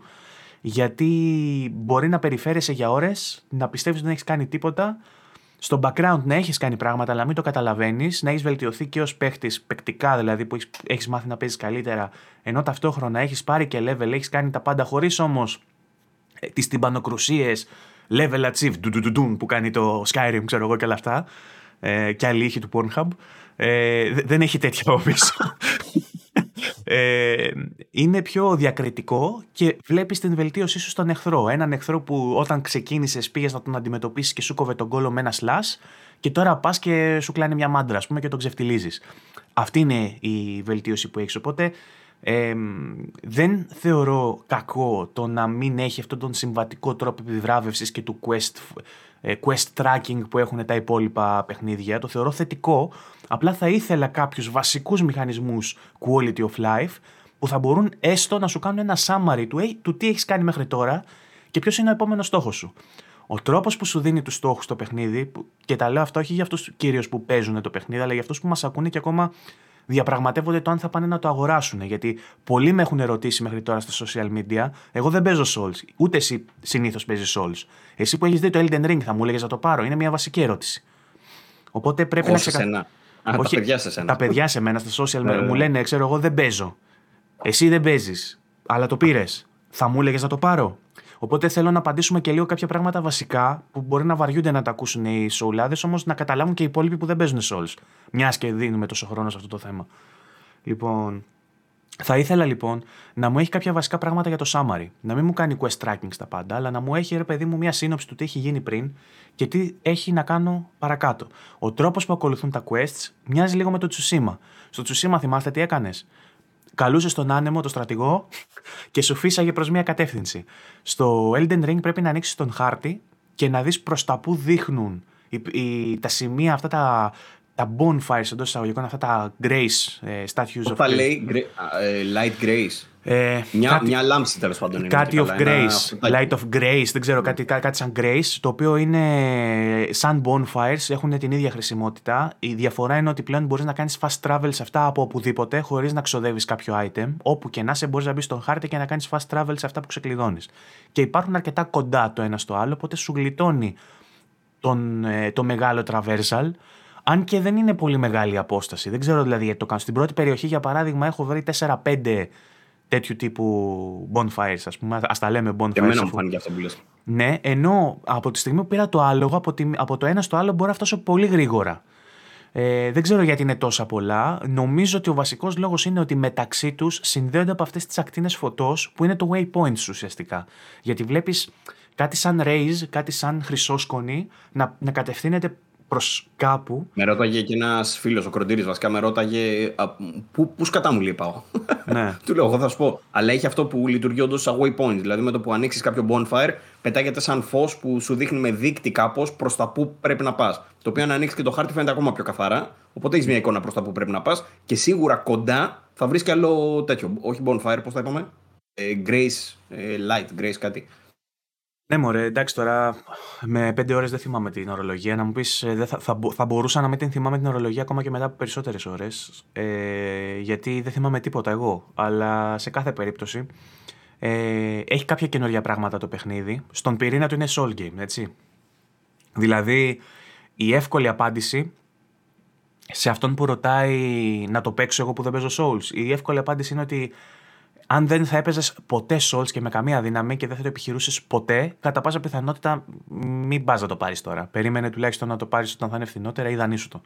Αυτή είναι η εύκολη απάντηση που έχω να του δώσω. Ε, εγώ είχα πάντα την πρόθεση και τη διάθεση να παίξω Souls, απλά δεν τα κατάφερνα. Τα κατάφερα με τον Demon Souls, το οποίο θεωρώ ότι ήταν κάπως πιο softcore σε σχέση με άλλα παιχνίδια. Δεν, δεν μπορώ να φανταστώ τον εαυτό μου να τελειώνει ποτέ το Bloodborne, αν και είναι ένας στόχος που εφόσον φτιαχτούν τα frame pacing issues, θα ήθελα να τον βάλω στον εαυτό μου. Remake περιμένουμε σε αυτό. Ε, πλέον ναι. περιμένουμε remake από αυτό. Ναι. θα, θα, ήθελα κάποια στιγμή στη ζωή μου να καταφέρω να τελειώσω τον Bloodborne. Είναι, ένας, είναι στην bucket list μου να, να τελειώσω ένα τέτοιο παιχνίδι. Να βρω, να βρω βασικά τα ψυχικά αποθέματα και την ηρεμία. Το state of mind για να τελειώσω ένα τέτοιο παιχνίδι. Ε, με πολύ δυσκολία και αρκετή βοήθεια τελείωσα το Demon Souls. Ε, και έχω τώρα, είχα τη διάθεση να πιάσω και το Elden Ring, ειδικά μετά τα τρέιλερ που είχα δει. Μπορώ να πω ότι αυτό που συνάντησα είναι αντίστοιχο με αυτό που είχα βρει στα Souls Games και στα Bloodborne, όμως είναι λίγο refined. Και τι εννοώ refined, ε, έχει εξισορροπηθεί λίγο το παιχνίδι στο κομμάτι του gameplay, Ε, γιατί δεν είναι τόσο απόλυτο. Έχουν προσθεθεί πολλά classes, σου δίνονται περισσότεροι τρόποι να παίξεις και ο τρόπος με τον οποίο έχει γίνει πιο εύκολος, γιατί θα θυμάστε τον Μιαζάκη πολλές φορές να έρχεται και να λέει ότι το παιχνίδι θα είναι πιο εύκολο, θα έχει μεγαλύτερο completion rate. Πολλοί από αυτούς που παίζανε το θεωρούσαν από αυτά που είδαν στα closed test ότι ναι, είναι πιο εύκολο από τα υπόλοιπα, αλλά ταυτόχρονα είναι και το ίδιο, ξέρεις, αυτά τα σχόλια που βλέπαμε τότε. Ε, αυτό που το κάνει πιο εύκολο είναι ότι έχεις πολλούς περισσότερους τρόπους να κάνεις ζημιά. Open ε, world βασικά. Είναι και open world και ε, τα, οι, οι, οι τρεις, τα τρία βασικά στοιχεία, τα νέα που προσθέτει, είναι και οι λόγοι που το κάνουν πιο εύκολο. Το πρώτο είναι το άλογο, το mount. Αν, αν μπορείς να το πεις άλογο αυτό το πράγμα με τα κέρατα, είναι σαν κατσίκα που πήγε με ένα άλογο και κάνανε, περάσανε μια βραδιά στο Vegas, ξέρω εγώ. Ε, με αυτό μπορείς να βαράς τους μεγαλόσωμους και δυνατούς τάγκ εχθρούς ε, χωρίς να κάθεσαι για πολλή ώρα κοντά τους. Μπορείς δηλαδή να τρέχεις, να τους κυκλώνεις, να πηδάς και, τον, και πάνω στον αέρα να τους βαράς ενώ πηδάς μαζί με το άλογο, double jump κάνει. Ε, κάνει charge χτύπημα που μπορείς να μαζέψεις και να τον χτυπήσεις τον άλλον ή να, με το charge ότι κατεβάζει το σπαθί κάτω πούμε, ή το όπλο σου και ό,τι βρεις μπροστά σου το χτυπάς καθώς περνάς τρέχοντας από δίπλα του. Οπότε δίνει μια νέα διάσταση. Ε, Πολλούς από τους εχθρούς που με τα πόδια δεν μπορούσαν να τους νικήσω στα, στα πρώτα στάδια, όπως τον καβαλάρι, τον χρυσό, ας πούμε, που έχει με το που μπαίνεις μέσα στο παιχνίδι με τα πόδια και στα πρώτα level δεν νικέται για κανένα λόγο. Με το άλογο έγινε doable. Οι γίγαντες οι οποίοι σέρνουν τα, ε, τις άμαξες επίσης όταν είναι μόνοι τους ε, όταν είσαι με τα πόδια σε φτάνουν γιατί τρέχουν, σε χτυπάνε από μακριά. Είναι λίγο Attack on Titan η φάση για αυτούς που βλέπουν άνιμε. Ε, δεν είναι εύκολο να τους, ε, να τους ε, χτυπήσεις. Ενώ με το άλογο είναι πολύ εύκολο να τους βγάλεις και είναι και πολύ καλά farming ε, points για να μαζέψεις ε, experience. Οπότε το άλογο διευκολύνει τη μάχη με τέτοιους μεγάλους εχθρούς λόγω του agility που έχει, ότι μπορεί δηλαδή γρήγορα να σε παίρνει από το ένα σημείο και να σε πηγαίνει στο άλλο, και εσύ να κάνεις σχεδόν το ίδιο damage πάνω από αυτό καθώς περνάς από δίπλα τους. Λοιπόν, το άλλο. Stealth. Ναι. Ε, το άλλο έχει να κάνει με, το, με τα asses. Συγγνώμη. Ε, τα, τα asses αυτά, asses of κάτι, δεν θυμάμαι πώς λέγονται τώρα. Γάμο, το αυτό που έχω αυτό με τα ονόματα πρέπει να το φτιάξω κάποια στιγμή. Πρέπει να πάω σε έναν γιατρό. Ε, ουσιαστικά μπορείς να ξεκλειδώσεις ε, skills. Αυτό το βλέπουμε για πρώτη φορά στο Souls, αν δεν κάνω λάθος. Δεν, δεν το θυμάμαι σε άλλο παιχνίδι. Μπορεί να το έχει σε κάποιο που δεν έχω παίξει αρκετά. Ε, απλά μπορείς με, με τις ψυχές που μαζεύεις ε, να πας είτε, είτε να τα μαζέψεις από τον κόσμο, είτε να πας σε ένα συγκεκριμένο NPC που στα πουλάει και να σου μάθει άλλες κινήσεις, τις οποίες μπορείς να βάλεις σε ένα όπλο που δεν τις έκανε. Αν θυμάμαι καλά, στα άλλα Souls κάθε όπλο έχει ένα τύπου special ε, μια special κίνηση. Για παράδειγμα, τα long swords έχουν, ή ξέρω εγώ, να του φέρνεις κατά κέφαλα από πάνω, είτε να κάνεις pierce προς τα μπροστά. Ε, στο, σε αυτό μπορείς να αγοράσεις, ξέρω εγώ, μια κίνηση διαφορετική και να τη βάλεις στο όπλος και να κάνεις μια διαφορετική κίνηση. Με αποτέλεσμα να φτιάξεις ένα συγκεκριμένο moveset, να χτίσεις έναν χαρακτήρα ο οποίος έχει ε, agility μεγάλο, με είναι ευκίνητος και να του βάλεις το αντίστοιχο skill το οποίο βαράει γρήγορα και φεύγει. Πέρασε ο κάγκουρας απ' έξω, μα συγχωρείτε για τον θόρυβο.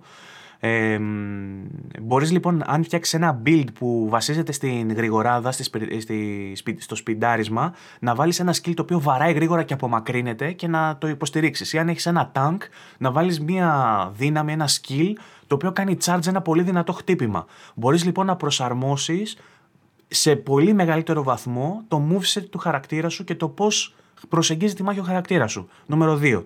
Και νούμερο 3 είναι οι καινούργιες ε, ε δυνάμεις που έχει. έχει. Το οποίο είναι και, είναι και πολύ εύκολο να το χάσεις στην αρχή. Και τα asses και το κουδουνάκι αυτό που καλείς στα πνεύματα. Ε, θα σας πω για αυτά, γιατί είναι πολύ σημαντικό και είναι στα πρώτα λεπτά του παιχνιδιού και αν τα χάσετε θα, θα χάσετε πολύ ώρα τσάμπα. Ε, με αυτό το κουδουνάκι λοιπόν που παίρνεις, είναι ένα Church of Ellen, κάπως έτσι λέγεται, μια εκκλησία στη, στην αρχή του παιχνιδιού, το δεύτερο bonfire είναι, και έχει μέσα ένα φαντασματάκι αυτό που θα έχετε δει στα trailers που είναι ένα γαλάζιο που έχει στο ένα το μάτι το σημάδι, μια, ένα, μια γαλάζια σαν, φαντα, σαν φάντασμα που είναι ένα πνεύμα, σου δίνει, αφού έχεις πάρει το άτι, αφού έχεις πάρει το άλογο, αν πας και τις μιλήσεις, σου δίνει ένα κουδουνάκι με το οποίο μπορείς να κάνεις summon πνεύματα. Τα οποία πνεύματα αυτά είναι σαν να έχεις βοήθεια στη μάχη. Βρέθηκα λοιπόν σε, στο πρώτο boss μεγάλο που συνάντησα, κανονικό boss ξέρω εγώ με story από πίσω και όχι ε, τα mini boss και τους γίγαντες και αυτά. Ε, έξω από, τη, από το veil που έχει και περνάς για να μπεις μέσα να το πολεμήσεις, να έχεις σημάδι στο οποίο μπορείς να κάνεις summon φίλο σου και να έρθει με co-op να παίξετε μαζί ή αν δεν είσαι online να έρθει ένα NPC που πολεμάει σαν σύντροφό σου. Μπαίνω στη μάχη εγώ με τον σύντροφο, βαράω το κουδουνάκι και φέρνω και τρεις λύκους. Και ξαφνικά από εκεί που ήμουν ανήμπορος, ένας να βαράω ένα τεράστιο πράγμα το οποίο μπορεί να είχε μια απέσια ε, συχαμένη ουρά που μπορούσε να με βαρέσει ακόμα και όταν ήμουν από πίσω του, ακόμα και όταν ήμουν από μπροστά του, έβγαζε σφυριά, σηκωνόταν πάνω και έσκαγε κάτω, γινόταν της πουτάνας. Ξαφνικά από εκεί που ήμουν ένας ανήμπορος μόνος μου και το κυνηγούσα, βρέθηκα μαζί με έναν sorcerer, έναν μάγο να κάνει ranged damage και εγώ από κοντά και τρεις λύκους που να το έχουν περικυκλώσει και να το βαράνε όλοι μαζί.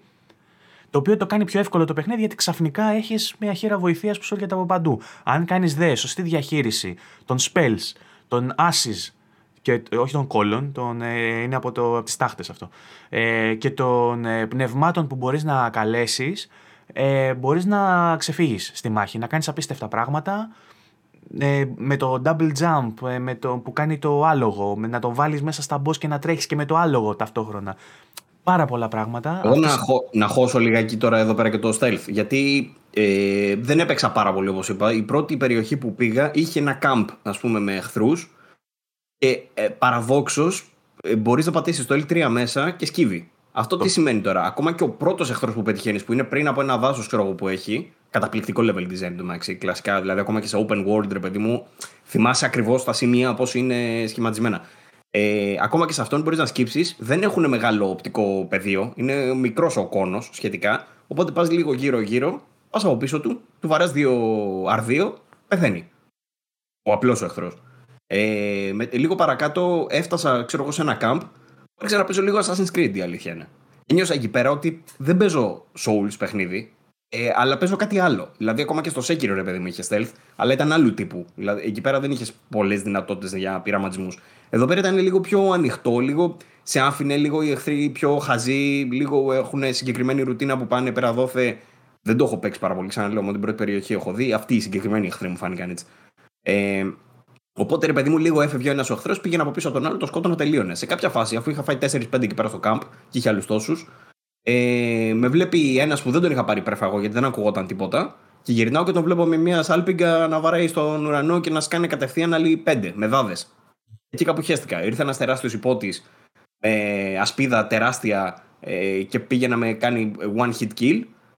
Εκεί έρχεται η δεύτερη ευκολία μετά το stealth που λέω. Το stealth θεωρώ ότι όντως είναι μια σοβαρή ευκολία για να ξεφεύγεις από μομπάκια και τέτοια ρε παιδί μου για να τους Να σου κάνω μια παρένθεση, κράτα το μην το ξεχάσεις για το stealth. Ναι. Ότι έχουν κάνει πολύ καλή εφαρμογή του stealth και υπάρχει και μια AI η οποία μπορεί να πατάει στο αρχέτυπο του κάνω άγκρο, δηλαδή εκνευρίζω κάποιον και τον τραβάω μακριά από τον μπούγιο για να τον σκοτώσω και μετά να φέρω τον επόμενο και μετά να φέρω τον επόμενο και δεν είναι προγραμματισμένο το παιχνίδι και ίσως σωστά, γιατί αλλιώς θα σου κόβε τον κόλλο την πρώτη πίστα, δεν θα μπορούσες να προχωρήσεις.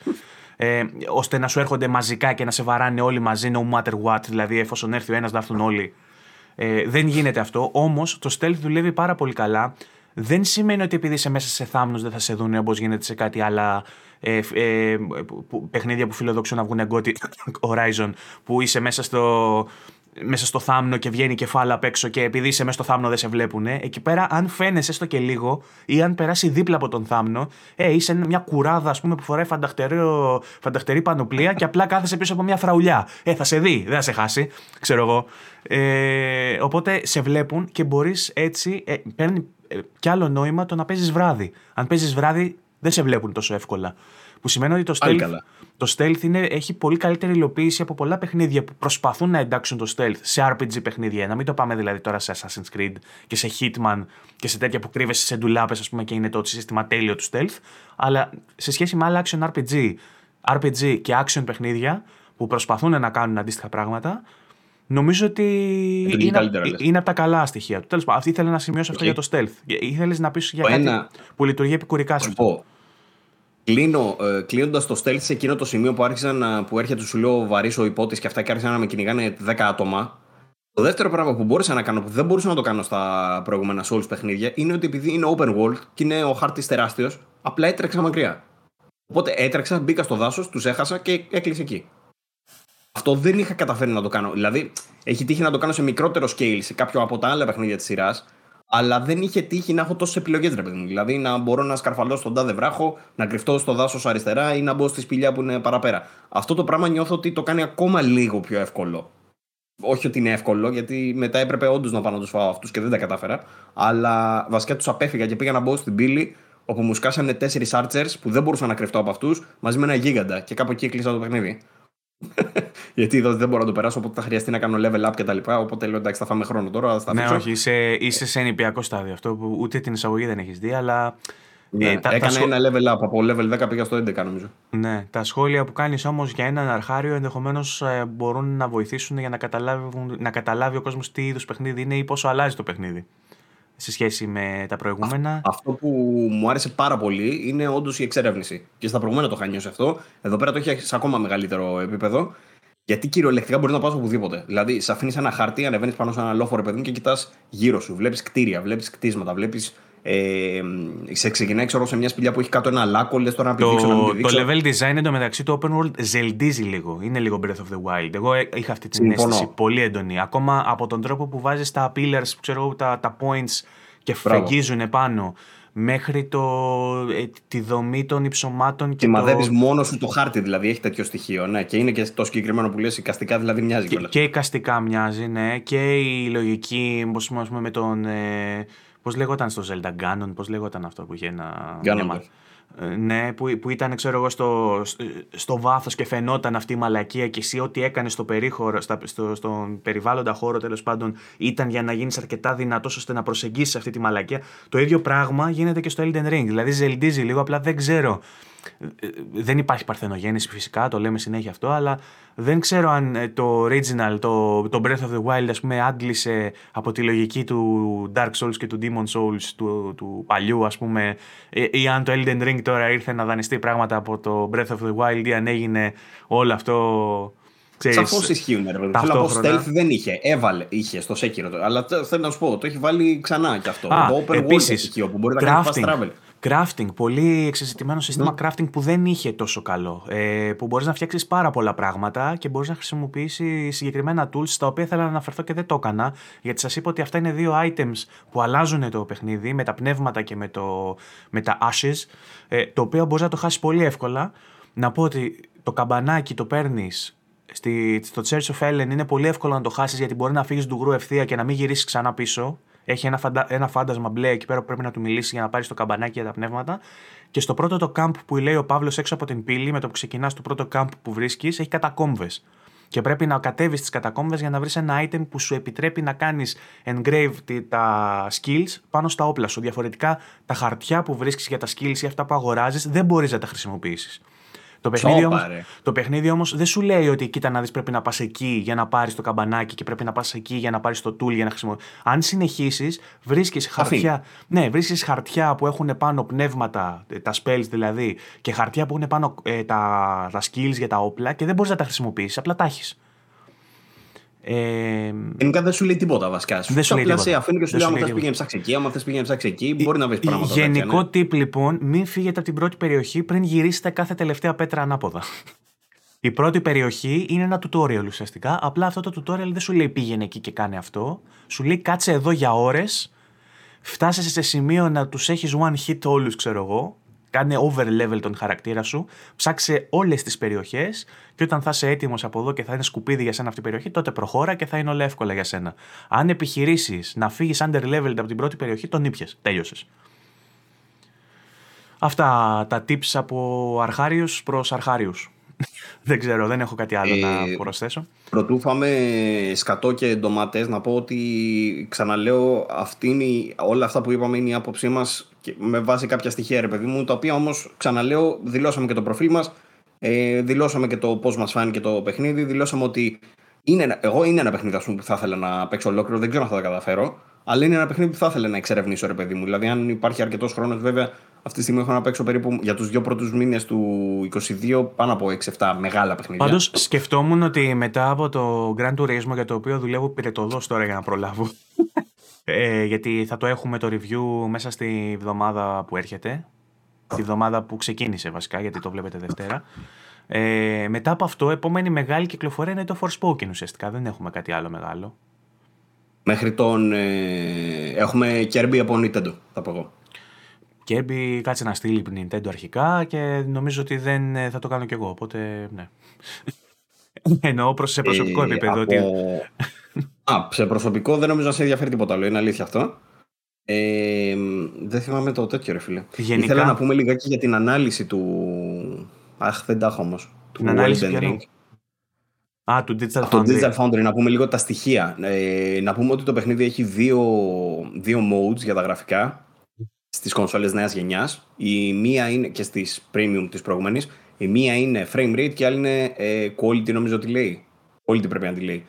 Ε, δεν θυμάμαι τις αναλύσεις, αλλά η μία τέλος πάντων έχει ανεβασμένη ανάλυση, η άλλη λίγο πιο κάτω. Ε, συν κάποια άλλα πραγματάκια, στην ουσία το quality έχει ε, πιο πλούσιο γρασίδι, ας πούμε, κάτι τέτοιο. Συγγνώμη, παρένθεση. Ε, μεγάλη κυκλοφορία. Ναι, ναι. Ghostwire Tokyo, το είχα ξεχάσει αυτό. Μέσα στο Μάρτιο και αυτό. Ναι. Και Siberia, ε, και Siberia The World Before. Ε, αυτό δεν το λες μεγάλη κυκλοφορία, αλλά το καταλαβαίνω το ενδιαφέρον. Έλα, Εγώ το περιμένω. Ε, απλά ε, ε, το.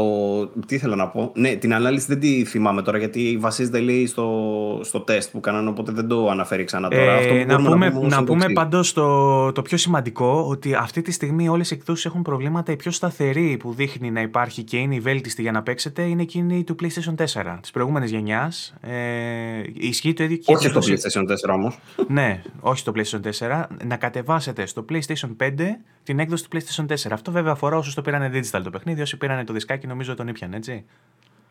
Δεν είμαι σίγουρος, δεν την έχει δωρεάν. Νομίζω Γιατί όχι. και κάποιος άλλος με ρώτησε αυτό το πράγμα, αλλά δεν ήμουν σίγουρος. Νομίζω όχι. Anyway. Βάζεις το, το δισκάκι μέσα και σου κάνει εγκατάσταση την έκδοση που έχει το δισκάκι μέσα. Ενώ στο digital σε ρωτάει ποια έκδοση θες να κατεβάσεις. Και γι' αυτό δεν είμαι σίγουρος.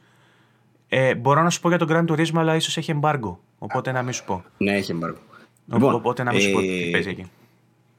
Τα δύο modes, τα συγκεκριμένα τώρα που αναφέρουμε, ε, κατά πάσα πιθανότητα έχει τη διαφορά που είπα λίγο που έχει κάποια πλούσια περιβάλλοντα, ξέρω εγώ, λίγο στο ένα, λίγο στο άλλο όχι. Η βασική διαφορά τους μετά είναι στο frame rate, γιατί το ένα, αυτό που στοχεύει στο 60, είναι από 45 έως 60. Δηλαδή το frame rate ανεβοκατεβαίνει όλη την ώρα, δεν, υπάρχει σχεδόν, δεν είναι σχεδόν καθόλου σταθερό. Αυτό θα το δείτε απλά και αν κάτσετε σε μια περιοχή σχετικά κλειστή, που να μην έχει πολλά πράγματα, και γυρίσετε την κάμερα γύρω-γύρω. Θα δείτε και το frame pacing το πρόβλημα, ε, που σκάει κρακ, κρακ, κρακ, αυτό που λέει ο Βαγγέλης με λόξιγκα, ε, αλλά και το, το frame rate στην ουσία που δεν είναι ε, σταθερό. Ε, το ένα είναι αυτό και το άλλο το mode στην ουσία το quality πάει από 30 ως 60 και μάλιστα λέει το Digital Foundry 60 λέει δεν το είδαμε σχεδόν καθόλου πάει στην ουσία από 30 μέχρι 50 κάτι και ανεβοκατεβαίνει επίσης όλη την ώρα. Τώρα, γιατί λέμε ότι το VRR είναι εξαιρετικά σημαντικό; Λένε ότι η έκδοση, η η, η Xbox Series X που πλησιάζει το 45 με 60 ε, και είναι λίγο πιο σταθερή ας πούμε, λίγο πιο ψηλά τα frame rates αν έχεις και VRR, αν δηλαδή η τηλεόρασή σας υποστηρίζει VRR η οθόνη σας ε, και έχετε Xbox ε, κονσόλα, τότε μπορείτε ε, να μην δείτε αυτό το loxing που λέμε. Γιατί το VRR, για όσους δεν γνωρίζουν, πάμε άλλη μία, το VRR στην ουσία παίρνει το frame rate του παιχνιδιού δίνει την πληροφορία του frame rate, τη δίνει στην οθόνη σας για να παίζει η οθόνη σας στα ίδια hertz. Αυτό που συμβαίνει είναι επειδή συγχρονίζεται η κονσόλα με την οθόνη, ε, ο, ο ρυθμός ε, προβολής που βλέπετε είναι ακριβώς όσα hertz δίνει το παιχνίδι, οπότε δεν βλέπετε τους λόξιγκε. Δεν βλέπετε κρακ, κρακ, κρακ, το βλέπετε πολύ πιο ομαλά. Αυτό κάνει το VRR. Δυστυχώς, και το έχουμε ξαναπεί και έχουμε ξανακράξει 500 φορές, το PlayStation 5 δεν υποστηρίζει VRR, ούτε το 4. Ακριβώς γι' αυτό το λόγο το ζητάμε εδώ και πόσο καιρό από τη Sony που το έχει βγάλει, έχει βγάλει την κονσόλα εδώ και πόσο καιρό και ακόμα δεν έχει κάνει διαθέσιμο το VRR που έχουν πει ότι θα έρθει σε επόμενο update. Το VRR στην ουσία θα εξάλληπτε ένα από τα πιο σημαντικά προβλήματα του Elden Ring. Για όσους έχουν τηλεόραση με VRR προφανώς. Αλλά είναι αρκετά τα μοντέλα, δεν είναι. Δηλαδή όλες οι καινούργιες τηλεοράσεις δεν ξέρω αν το πει γιατί είχα μια διάλειψη, αλλά το ίδιο που ισχύει για, το, για την PS4 έκδοση, που άμα την παίξει στο PS5 ισχύει κάτι αντίστοιχο για το Xbox One, ή λόγω του Smart Delivery δεν υπάρχει αυτή η επιλογή και είναι ένα το παιχνίδι που κατεβαίνει; Σαφώς. Smart Delivery σημαίνει ότι στην κονσόλα που παίζεις, παίζεις την έκδοση που υπάρχει. Που σημαίνει λοιπόν ότι αν κάποιος δεν έχει τηλεόραση με VRR, είναι δεσμευμένος να παίζει στο Series S και X την έκδοση νέας γενιάς η οποία έχει τα προβλήματα που έχει. Σωστά. Οπότε μόλις έβγαλες θετικό το γεγονός θετι... έβγαλες αρνητικό το smart delivery. Αν είναι δυνατόν, ρε φίλε, κανένας άλλος δεν μπορεί να το έχει κάνει αυτό. Λοιπόν, Ε, αν βάλουμε τώρα αυτό στην άκρη που ο Βαγγέλης και το τέτοιο, στην ουσία το VRR είναι αυτό που βελτιώνει το παιχνίδι. Αν δεν έχετε VRR, όπως φαντάζομαι η πλειοψηφία, ε, τότε θα βλέπετε το παιχνίδι ασταθές. Η άλλη περίπτωση, αν δηλαδή έχεις Xbox Series, ε, S και X με VRR οθόνη τηλεόραση, τότε έχεις την καλύτερη περίπτωση. Αν δεν έχεις κάτι από αυτά τα δύο, αν δεν έχεις, δηλαδή, αν δεν έχεις VRR, ότι η επόμενη καλύτερη περίπτωση είναι αυτό που είπε ο Βαγγέλης πριν, να παίξεις δηλαδή στο PS5 την έκδοση PS4. Αυτό τώρα γιατί; Ε, επειδή ακριβώς λειτουργεί σε χαμηλότερη ανάλυση η έκδοση του PS4, natively δηλαδή τέτοιο, λειτουργεί λέει, στα 1800p reconstructed. Φαντάζομαι άρα στο PS5 μετά η κανονική έκδοση η native θα είναι 4K, λογικά, κάτι τέτοιο. Ε, επειδή ακριβώς λειτουργεί σε χαμηλότερη ανάλυση, μπορεί και τσιτώνει το ίδιο το μηχάνημα μέσω της ομής δύναμης δηλαδή του PS5, τσιτώνει την, ε, μέσω του, του boost, νομίζω γίνεται αυτό, πώς το λέγανε παλιότερα. Ε, μπορεί και τσιτώνει και φτάνει στα 60 FPS απροβλημάτιστα. Το κάνει το PS5 όμως αυτό. Δεν είναι ότι η έκδοση αυτή καθ' αυτή τρέχει κομπλέ. Απλά το PS5 παίρνει την έκδοση Δηλαδή σε ένα PlayStation 4 δεν πάει να πει ότι θα παίζετε τέλεια. Ακριβώς. Ούτε στο PS4 Pro. Ναι ούτε στο PS4 Pro. Αυτό σημαίνει τώρα ότι. Εντάξει, εγώ δεν κατέβασα βέβαια την PS4 έκδοση στο PS5. Προτιμώ να παίξω με καλύτερο fidelity. Γεννιέται ένα ερώτημα όμως τώρα, γιατί θα σε ρωτήσω και δεν θα ξέρεις να μου απαντήσεις λογικά. Ε, αν ε, υπάρχει το, και, ε, το progress carry over, δηλαδή αν κάποιος ξεκινήσει στο 4 μετά μπορεί να πάει στο 5 με το ίδιο save. Σωστά, δεν ξέρω να σου απαντήσω. Μπράβο. Γιατί αν ξεκινήσω εγώ και παίξω 10-20 ώρες, 30 ώρες στην έκδοση του PlayStation 4 και μετά βγει ένα update για την 5 και την φτιάξει, αν είναι να ξεκινήσω από την αρχή, τι να το κάνω. Α περιμένω να βγει το update. Update θα διορθώσει; Δεν βγήκε το 1.02. Διορθώθηκε, όχι. Καλά, εντάξει, δεν είναι, λέμε για το 1.02. Μπορεί να βγει το 2.05 και να το διορθώσει σε δύο χρόνια. Το θέμα είναι ότι μέχρι τότε μπορεί εσύ ακόμα να παίζεις, να είσαι ακόμα στο πρώτο boss, ειδικά εσύ. Ωραία, να κουμπώσω λιγάκι τώρα για να μην εκνευριστούν οι, οι υπόλοιποι, οι fans του παιχνιδιού τέλος πάντων, ότι Υπάρχουν τα frame rate issues, είναι κάτι που θέλω να το πω από την αρχή αυτό. Υπάρχουν τα frame, frame pacing issues, υπάρχει το τεράστιο πρόβλημα με frame rate issues. Αυτά, αν δεν τα δει κάποιος, απλά λέει ψέματα στον εαυτό του. Δηλαδή, απλά αφήστε τον παίχτη οπουδήποτε και κουνήστε την κάμερα. Θα το δείτε. Εντάξει, έχω δει και σχόλιο ότι εγώ μπαίνω και παίζω και μου φαίνεται μια χαρά έτσι. Απλά, μάλλον, Αλλά είναι θέλω από, να καταλήξω εκεί. μάλλον είναι από ανθρώπους οι οποίοι έχουν μάθει να παίζουν σε αυτά τα frame rate και σε αυτά τα frame pacing. Μπορεί να παίζουν στην base PS4 κονσόλα μόνο Bloodborne και να έχουν μάθει να παίζουν στα 25 FPS. Και τώρα που είναι στα 30 να λένε Εγώ wow. δεν θα κρίνω. Εγώ δεν θα κρίνω έτσι. Ε, Γίνεσαι ακραίος αυτή τη στιγμή. Εγώ θα πω ότι μια χαρά έπαιξα. Δηλαδή, οκ, έχει τα προβλήματα που έχει. Με, με εκνευρίζει λιγάκι που δεν είναι ομαλό, αλλά δεν είναι ότι δεν μπορείς να παίξεις. Δηλαδή, σε καμία περίπτωση.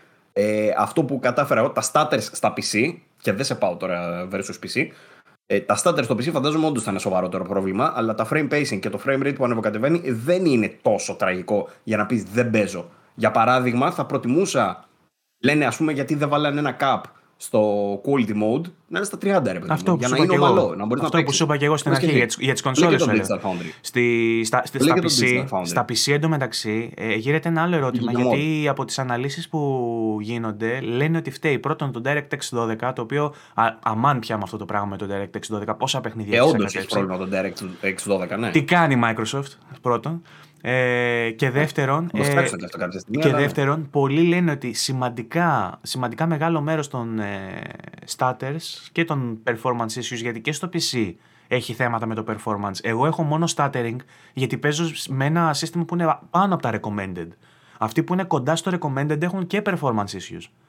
Ε, και λένε ότι αυτό το hit που έρχεται στο performance είναι από το DRM του παιχνιδιού, το easy cheat ε, κάτι, ε, το οποίο σ- όπως και το Denuvo σε πολλά άλλα παιχνίδια έχει αποδειχθεί ότι σακατεύει τη- το performance, σακατεύει την απόδοση του παιχνιδιού.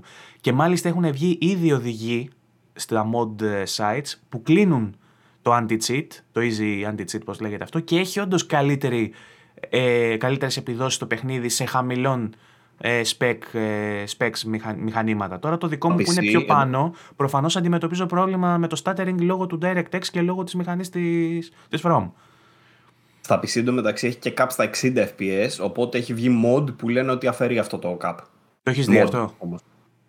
Το διάβασα τώρα σήμερα. Α, δεν το έχω δει Ε, ακόμα, θα το, θα το δοκιμάσω. Ε, Ναι. Αλλά, ε, τι άλλο ήθελα να πω. Κάτι ήθελα να πω. Είδες τώρα, έχασα τον ρυθμό μου. Για πες τι, ήθελε- τι έλεγες εσύ και θα Συγγνώμη. σε Τίποτα, αυτό ρε παιδί μου για το mod ότι στα PC είναι έτσι. Στις κονσόλες τέλος πάντων δεν έχει τα stutters, αλλά υπάρχουν τα frame pacing και το frame rate που ανεβοκατεβαίνει. Το οποίο όμως ξαναλέω δεν είναι. Εμένα δεν μου φάνηκε ρε παιδί μου αποτρεπτικός παράγοντας από το να παίξω και να ευχαριστηθώ το παιχνίδι. Δηλαδή έπαιζα και στην προηγούμενη γενιά, έπαιζα και στην προηγούμενη γενιά με 30 FPS και κάτω. Έχω παίξει όλα τα Assassin's Creed στα 20 FPS. Οπότε τι να μου πει τώρα. Θυμήθηκα.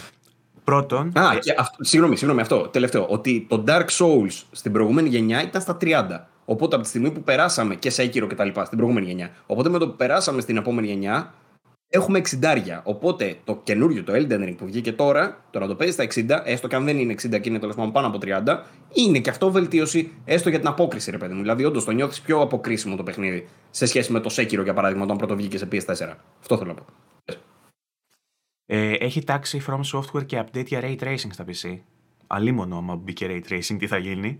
Ε, δεν υπάρχουν κάποια σχόλια ακόμα, κάποια ξεκάθαρη δήλωση για το αν θα μπει DLSS ε, ή Fidelity Effects της AMD που είναι η software λύση η οποία αν μπει σαν ε, πατέντα ίσως ωφελήσει και τις κονσόλες γιατί και οι κονσόλες η RDNA 2 μπορούν να χρησιμοποιήσουν τη software αυτή λύση του AI super sampling ας πούμε που κάνουν ε, με το Fidelity. Ε, ενώ ταυτόχρονα ήθελα να σου πω ότι ε, ε, on the contrary, στον αντίποδα μάλλον των αποθεωτικών κριτικών από, το, από τα μέσα, στο Steam που παίρνει users, user reviews έχει 40 κάτι της 100 αρνητικές βαθμολογίες δίνοντάς του ένα mixed overall ε, που είναι πολύ παράξενο. Ταυτόχρονα όμως βρίσκεται λέει στην πρώτη δεκάδα ήδη τον περισσότερο, στο ρεκόρ των παιχνιδιών στο Steam με τους περισσότερους concurrent users. Ταυτόχρονα ήταν νομίζω στο νούμερο 7, μπήκε στη δεκάδα δηλαδή με τους περισσότερους χρήστες σε λανσάρισμα στην ιστορία των Εντάξει, δεν αμφιβάλλουμε ότι θα ξεσκιστείς τις πωλήσεις. Ήδη το γκρουπάκι μας έχει γεμίσει από συλλεκτικές στην Δεν ξέρω πόσες συλλεκτικές βγάλανε, αλλά όλοι έχουν αγοράσει συλλεκτική. Και είναι πάρα πολύ ωραία. Και η Special νομίζω. Κάποιοι βέβαια κοροϊδεύουν ότι τώρα τις επόμενες μέρες θα είναι ό,τι πρέπει στο marketplace για να πάρεις φθηνά Elden Ring. Γιατί, ναι, γιατί θα το παίξουν όλοι, δεν θα μπορούν και θα το, θα το πουλήσουν. Οπότε... Ε, κλασικά. Ναι. Anyway. Κλασικά, περίπτωση Returnal κτλ. Λοιπόν, αυτά με το Elden Ring, ήδη έχουμε αφιερώσει πάνω από μια ώρα νομίζω. Ε. Είμαστε μια μισή. Ωραία. Ε, οπότε θέλω να πω και εγώ ρε παιδί μου δεν είναι. Εντάξει, εγώ δεν θα έλεγα. Θα το πρότεινα σίγουρα το παιχνίδι να το δοκιμάσει κάποιος. Η χαρά της εξερεύνησης που δίνει ένα τέτοιο παιχνίδι νομίζω δεν υπάρχει σε κανένα άλλο. Αυτό νομίζω είναι το μεγαλύτερο ατού του. Ναι. Ε, και ταυτόχρονα με τις εκπλήξεις που οι gamers το θέλουμε αυτό το πράγμα. Δηλαδή να σε να πας κάπου να σε ήρεμα, ρε παιδί μου, και να σου σκάσει ξαφνικά δίπλα σου ένα ε, τριόροφο τέρας με 77 χέρια.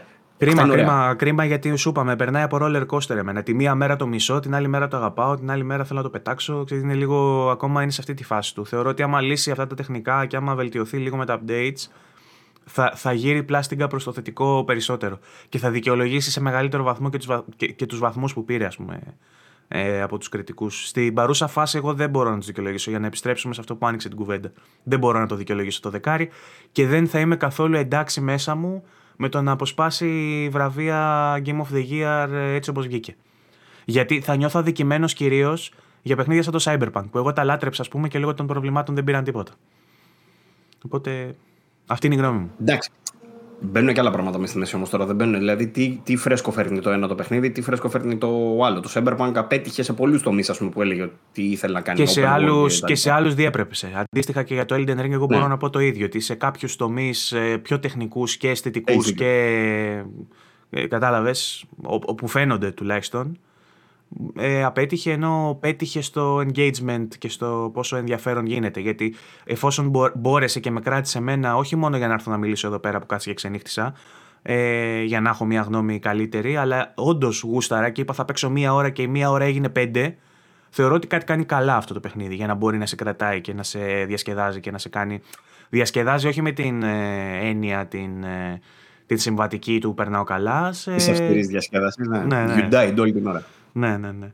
Τέλος πάντων, ε, αυτό, όσοι παίζατε Souls νομίζω ότι θα το απολαύσετε, όσοι δεν παίζατε Souls δεν νομίζω ότι αυτή τη, συγκεκριμένα αυτή τη στιγμή είναι η κατάλληλη ώρα να κάνετε το jump και να επιχειρήσετε να παίξετε ένα Soul game. Ε, εξακολουθώ να πιστεύω ότι ο καλύτερος τρόπος να μπείτε σε αυτή τη φάση είναι με το Demon Souls, διότι και τεχνικά είναι πιο εξελιγμένο και πιο όμορφο και σχετικά εύκολο είναι, έχει γίνει, ε, είναι λίγο, σε μαθαίνει τα βασικά ας πούμε, δεν είναι τόσο εξεζητημένο γιατί οι μάχες στο Elden Ring είναι. Παρα... Νομίζω ότι είναι αρκετές δύσκολες. Κάποιες προσεγγίζουν Bloodborne. Με, με βάση τη, θα... τη, δική μου εμπειρία, έτσι. Θέλω να δω, ρε φίλε, R.R. Martin. Και δεν τα καταφέρνω. Δηλαδή προσπαθώ να παρακολουθήσω λιγάκι το world building και όλα αυτά. Δεν μπορώ, ρε, πούστη μου. Έχει ένα, σπαθί, έχει ένα σπαθί που είναι ναι. φτιαγμένο από μικρότερα σπαθιά. Ναι. Game of Thrones, θρόνος φτιαγμένος από σπαθιά. Και κάποιος άλλος έλεγε ότι πήρανε την ιδέα για το Elden Ring από το Sonic.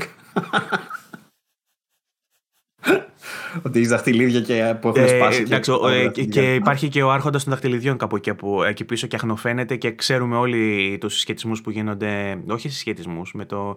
Ε, το, το, μετα, το δαχτυλίδι γίνει ο άρχοντας. Το, το μετα αστείο με τον Μάρτιν και το πώς κατά βάθος θέλει να γίνει Tolkien, αλλά δεν μπορεί και προσπαθεί απεγνωσμένα, ξέρω. Υπάρχουν και αυτά. Anyway, πάμε να δούμε καμία είδηση, γιατί η επικαιρότητα τρέχει παρά τις κυκλοφορίες του Elden Ring. Ε, και γίνανε λοιπόν. αρκετά πράγματα μέσα στην προηγούμενη εβδομάδα, ε, εκτός από πόλεμο και κυκλοφορία του Game of the Year. ε, γίνανε και άλλα πράγματα, τα οποία βέβαια ε, επισκιάστηκαν και όπως είναι λογικό. Ε, το πράγμα που επισκιάστηκε περισσότερο από όλα και δεν μου κάνει καμία εντύπωση είναι τα παιχνίδια που μπήκαν στο Plus ας πούμε ε, κα, κάποιους ε, τους ευχαρίστησαν, ε, κάποιους όχι τόσο. Ε, άλλους που τους απογοήτευσαν θα πω ότι ίσως είναι και λίγο υπερβολικοί που απογοητεύτηκαν. Εντάξει, δεν είναι και ε, τα top of the top παιχνίδια, όμως είναι ένα σεβαστό, μια, μια σεβαστή λίστα από αυτά. Ειδικά το ένα εξ αυτών, ε, από τα παιχνίδια του, του Μαρτίου συγκεκριμένα, το Ghost Runner, έχει πάρει και το update για νέα γενιά, είναι η έκδοση για PlayStation 5 Έχουμε πει εδώ με τον Παύλο πόσο ωραίο παιχνίδι είναι και αυτό πολύ εθιστικό. Ξεκινάς να παίξεις μια φορά και χάνεις και ξαναχάνεις και ξαναχάνεις και συνεχίζεις να παίζεις. Ε, η φάση του είναι ότι είσαι ένας ninja σε cyberpunk περιβάλλον που κάνεις parkour και περπατάς πάνω σε τείχους και πηδάς. Είναι σαν να χορεύεις, ας πούμε, ενώ ταυτόχρονα ε, χρησιμοποιείς την κατάνα σου για να κόψεις τα δύο εχθρούς με πολύ ακροβατικό και έτσι, χορευτικό τρόπο. Πολύ ε, απολαυστικό gameplay και νομίζω ότι με το τελευταίο update έχει πάρει και ray tracing και τέτοια, Παύλο. Ε, θυμάσαι; Στις κονσόλες, κάτσε, κάτσε γιατί κόβομαι τώρα, κάτι κάνει η σύνδεση περίεργα. Ε, στις κονσόλες δεν νομίζω να έχει ray tracing, αλλά σίγουρα είναι πολύ βελτιωμένο στις κονσόλες νέας γενιάς από τότε που πήρε το update. Έχει Καμία πάρει ένα δηλαδή, update, ναι, δεν θυμάμαι αν είχε. Πάντως στο, στο, στο, PC θυμάμαι ότι είχε ray tracing. Αν, αν δεν κάνω λάθος κάτι τέτοιο. Είναι πάρα πολύ όμορφο. Αν σκεφτούμε ότι είναι indie κυκλοφορία και νομίζω η πρώτη κυκλοφορία του στούντιου που το κυκλοφόρησε είναι πάρα πολύ όμορφο. Τεχνικά πάρα πολύ καλό. Mm-hmm. Ε, και θυμίζει κάτι από Superhot, κάτι από Mirror's Edge, περισσότερο Mirror's Edge μαζί με άλλα στοιχεία. Είναι πρώτου προσώπου, είναι του μπανάκι. Είναι σαν να μπαίνεις σε πίστες και να πρέπει να φας τους εχθρούς με συγκεκριμένη σειρά για να μην σε πετύχουν, ρε παιδί μου. Είναι πάρα πολύ ωραίο. Ε, ε, Επίσης το έχουμε βγάλει ένα από τα καλύτερα παιχνίδια του 19 το Ghost Runner. Έτσι. Ήταν στα top 5 μας σε πολλούς συντάκτες το 19. Εντάξει, όχι στο δικό μου, αλλά ναι, έχει στου υπόλοιπου. Ε, τώρα, δεύτερος τίτλος που μπήκε ε, είναι μια καλή ευκαιρία. Αν για κάποιο λόγο έχετε αποκτήσει ζωή και θέλετε να την χάσετε, να Χτυπάει η πόρτα. Νομίζω χτυπάει κάποιος την πόρτα μου. Λοιπόν, για περίμενε λίγο. Λοιπόν, δεν χτύπησε η πόρτα μου τελικά. Ε, πάνω που σας έλεγα ότι αν ε, αποκτήσατε ζωή και θέλετε να την χάσετε, είναι μια πολύ καλή ευκαιρία να ξεκινήσετε ένα MMO. Ε, το Ark Survival, Survival Evolved. Ε, εκείνο το MMO με τους δεινόσαυρους, για όσους ε, δεν καταλαβαίνετε για ποιο μιλάω, που έχουμε δει και τρέιλερ για, το, για τη συνέχεια του με πρωταγωνιστή τον Vin Diesel σε μια παρουσίαση ναι. τώρα πρόσφατα. Ε, όλοι προσπαθούμε να το αποτάξουμε. Έχει και single player λένε το ναι. 2 και εκεί πέρα θα είναι το κομμάτι του Vin Diesel. Ο, τώρα αυτό δεν καταλαβαίνω τη φάση. Θα δούμε. Δεν ξέρω, πάντως ε, ξέρω κόσμο που παίζει Ark και βλέπω και στο Steam κάποιους από τους φίλους μου να παίζουν ακόμα Ark. Δεν έχω βρει το premise, δεν έχω βρει λόγο να το δοκιμάσω. Ε, είναι αλλά και στο είναι... Xbox του Mac. Στο Game Pass και στο Game Pass αυτό. Ναι. Και τέλος πάντων, αν είστε τον MMO, μπορείτε να δώσετε στο Ark μια ευκαιρία. Τι να σας πω, δεν ξέρω κάτι άλλο να σας πω. Ξέρω να σας πω για το Team Sonic Racing, το οποίο είχα γράψει review για το Switch όμως. Ε, και έρχεται στο PlayStation 4, στα Plus Games που θα δοθούν. Ε, από ό,τι θυμάμαι, γιατί έχει περάσει και καιρός από τότε που το γράψα το review, ήταν αρκετά καλό. Ε, δεν είναι περίπτωση Mario Kart, δεν είναι τόσο απλό, δεν είναι τόσο bare bones, έχει περισσότερα πράγματα να κάνεις, έχει περισσότερες δυνάμεις, είναι λίγο πιο σύνθετο, έχει περισσότερα modes, ε, είναι πιο φανταχτερό, πιο πολύ θόρυβος με φασαρία και κρίξεις γύρω σου κτλ. Έχει όλο το cast του Sonic, δεν είναι και βάση νομίζω στο συνεργατικό παιχνίδι αυτό. Ναι, έχει και πολλά co-op modes που πρέπει να συνεργαστείς με τον άλλον που παίζεις. Έχει online, οπότε μπορείτε να παίξετε και online. Θεωρώ ότι είναι ένα αρκετά καλό παιχνίδι. Στο Switch, βέβαια, έχει αρκετά τεχνικά προβλήματα. Ήταν πολύ χαμηλά το frame rate. Κλασικό Switch. Τι πιο σύνηθες να συμβεί, θα έλεγε ο Ευαγγελάτος. Ε, και. Μαλάκα. ναι. Ε, αλλά στο PlayStation 4 θεωρώ ότι θα, θα παίζετε πολύ πιο εύκολα. Οπότε, ε, αν σας λείπει ένα card game που κατά τη γνώμη μου βέβαια το top είναι το CRT ακόμα, ε, εις τους αιώνας των αιώνων, το Crash ε, CTR μάλλον, το Crash Team Racing, ε, για μένα θα είναι πάντα το top γιατί είμαι και fanboy του Crash. Κάτι που με θυμίζει τώρα καθώς φτάνουμε στη, κοντεύουμε στο τέλος των ανακοινώσεων για, το, για τα PlayStation Plus ότι πρέπει να αλλάξω την περιγραφή μου στο site που έχω κάτω στην υπογραφή μου. Δεν, δεν ξέρω αν θυμάσαι τι γράφει. Η υπογραφή μου στο site που, που την έχω χρόνια. Ε, το, το έχεις εύκολο να μπεις να διαβάσεις τι γράφω. Την άλλαξες; Όχι, δεν την έχω αλλάξει. Είναι ίδια από το 2014, όμως επήγει να αλλάξει. Έπεσε κάποιο το μάτι πάνω και. Στο καινούριο site τι έχεις βάλει; Μπες στο καινούριο site. Ψάξε, την παλιά. ένα, ναι, ψάξε ένα άρθρο μου και βρες την ε, υπογραφή μου κάτω-κάτω και διάβασέ τη. Λέει τεράστιος φαν των RPG, μισή θανάσιμα τα μόμπα, μεγάλωσε με φορητά της Nintendo και έχει ιδιαίτερη αδυναμία στις μασκότ της Sony, Crash και Spyro. Αυτό Καλό. πρέπει Ενίο, να αλλάξει. Ενίοτε πισάκια, σκηνείο σκηνικό θα το λέτε. Ναι. Ωραία. Ε, μασκό τη Sony, Crash και Spyro, φίλε μου, λυπάμαι, δεν είναι, είναι της Microsoft. δεν περίμενα ποτέ ότι θα, θα γίνει outdated αυτή η υπογραφή. Όταν την έγραφα, πιστε... ξέρεις τι, λες, βάλτε μια υπογραφή, ρε παιδί μου, για να μπαίνει στο site από κάτω. Λέω, λοιπόν, πρέπει να γράψω κάτι διαχρονικό, να μην, να μην μου τα ζαλίζουν να, να αλλάζω κάθε τόσο την υπογραφή. Βάλω κάτι που θα ισχύει για πάντα. Και έγραψα κι εγώ τότε με τον νιονιό που είχα, η μασκότη της Sony που της αγαπάω, το Crash και το Spyro. Και ερχόμαστε τώρα 6 χρόνια, 7 πόσα ένα αργότερα και δεν ισχύει τίποτα. Όπως λέει και ο Bruce Dickinson, τίποτα δεν είναι πιο σταθερό από τη σιγουριά της αλλαγής. Ο ήλιος ο πράσινος, ο ήλιος Πανατέλη. Ναι. Ε, ε, Τέλος λοιπόν για τα PlayStation Plus, για το line-up, είχαμε μια έκπληξη, ε, μια κίνηση έκπληξη, ε, όπου η Sony ε, πέρα από τους τρεις τίτλους που συνήθως προσφέρει, έδωσε και ένα bonus, το Ghost of Tsushima Legends, που είναι το online κομμάτι ε, του τίτλου του Ghost of Tsushima critically acclaimed, ε, review by yours truly. Πολύ καλό. Μπείτε να δείτε όσοι δεν έχετε δει το review μου. Ε, εξαιρετικό Legends παιχνίδι. δεν είχε όταν είχες βγάλει το review όμως, έτσι Όχι, είναι. βγήκε λίγο αργότερα. Το οποίο, το οποίο Legends είπες ότι μπήκες και το δοκίμασες. Σου είχα πει να μπούμε να το παίξουμε να πάρουμε τα τρόπια. Δεν το κάναμε Α, ναι. ποτέ. Δεν το κάναμε Ναι, ποτέ. ε, να, να πούμε ότι υπάρχει standalone το multiplayer, είναι στα 20 ευρώ. Ε, αυτό, δίνουν, αυτό το κομμάτι δίνουν ε, τώρα δωρεάν στο PS Plus. και μπορούν Πρακτικά, να παίξουν, λοιπόν, έχεις modes είναι- που παίζουν δύο Είναι ένα- παίχτε και ε, τέσσερις παίχτε. Ένα δώρο 20 ευρώ, ας πούμε, έξτρα στο, στο Plus. Ε, λοιπόν, οι τίτλοι του Φεβρουαρίου λέει θα αποχωρήσουν σύντομα από την υπηρεσία στο άρθρο. Να θυμίσουμε ότι τον προηγούμενο μήνα είχαμε το UFC, ε, είχαμε... Ποιο άλλο είχαμε, Παύλο, θυμάσαι; Α, δεν θυμάσαι. Το, το, είχα, το είχα σίγουρο ότι θα το, θα το έχεις ε, στο νου σου. Ε, Απορώ που θυμόσουν και το UFC κιόλας. ε, γιατί το κατέβασα και δεν μου άρεσε καθόλου. Α, Ε, Τέλος πάντων, έχει κάποια αυτό φεύγουν παιχνίδια. σύντομα. Ε, α, είναι το Tina's, ε, Tina's of, ε, πώς λέγεται αυτό. Είναι η τα- Ναι, το... που είναι σαν το, το του Borderlands τέλος πάντων και ένα ακόμα παιχνίδι. Spin-off, ναι. Και ένα ακόμα παιχνίδι. Το spin-off, το standalone DLC ήταν το, Ναι. το Tiny Tina. Τέλος πάντων, κάθε, τρίτες ε, αλλάζουν νομίζω τα παιχνίδια, αν δεν κάνω λάθος. Ε, Οπότε... ε, τα καινούργια θα μπουν πρώτη Τρίτου. Οπότε, ναι, μέχρι και τη Δευτέρα θα μπορείτε να πάρετε τα παλιά και μέχρι λογικά και Τρίτη πρωί ή κάτι τέτοιο. Οπότε από Τρίτη και μετά θα μπουν τα καινούργια. Μμμ. Λοιπόν, ε, τώρα, τι άλλο νέο έχουμε; Θες να μου πεις εσύ κάτι ή να Θα σου σου πω ψάξω. τα Xbox Games with Gold να γελάσουμε μαζί. Για πες που δεν με νοιάζει καθόλου. Λοιπόν, τα Games with Gold περιλαμβάνουν τα, τις εξής παιχνιδάρες. The Flame in the Flood, ε, το οποίο εντάξει τσάμπα κοροϊδεύω γιατί δεν είναι τόσο άσχημο αυτό. Αλλά δεν είναι τώρα για να είναι και να βαρχίδα των Games with Gold για το Μάρτιο. Ε, η Microsoft έχει προφανώς μειώσει την, ε, ε, πώς το λένε, την αξία των παιχνιδιών των τεσσάρων που δίνει και τα παιχνίδια αυτά που δίνει πλέον είναι συνήθως του πέταμα του. Όπως ήταν τον προηγούμενο μήνα σίγουρα για πέταμα, εκτός από τον Broken Sword, τώρα έχει λίγο το Flame the Flood. Τα υπόλοιπα τρία είναι το Street Power Soccer, το οποίο φαίνεται διασκεδαστικού, αλλά είναι και αυτό αρχαίο, δηλαδή δεν έχει κάτι τώρα, είναι της πλάκας. Ε, το άλλο είναι το Sacred 2 Fallen Angel, εποχής 360, ένα action RPG τώρα το βλέπεις σε βίντεο και λες: Εντάξει, δεν είναι δυνατόν να μπορώ να το παίξω αυτό το πράγμα. Ε, και το τέταρτο είναι το SpongeBob, δυστυχώς όχι το καινούριο που βγήκε πέρσι, πότε βγήκε. Είναι ένα ε, πάλι επί εποχής ε, είχε κυκλοφορήσει το 360. Λέγεται SpongeBob's Truth or Square. Ε, διασκεδαστικό παιχνιδάκι για παιδάκια, μέχρι εκεί θα έλεγα. Δεν θα έλεγα τίποτα παραπάνω, δεν αξίζει καν ε, νομίζω να ασχοληθεί κάποιος με τα παιχνίδια του μήνα αυτού.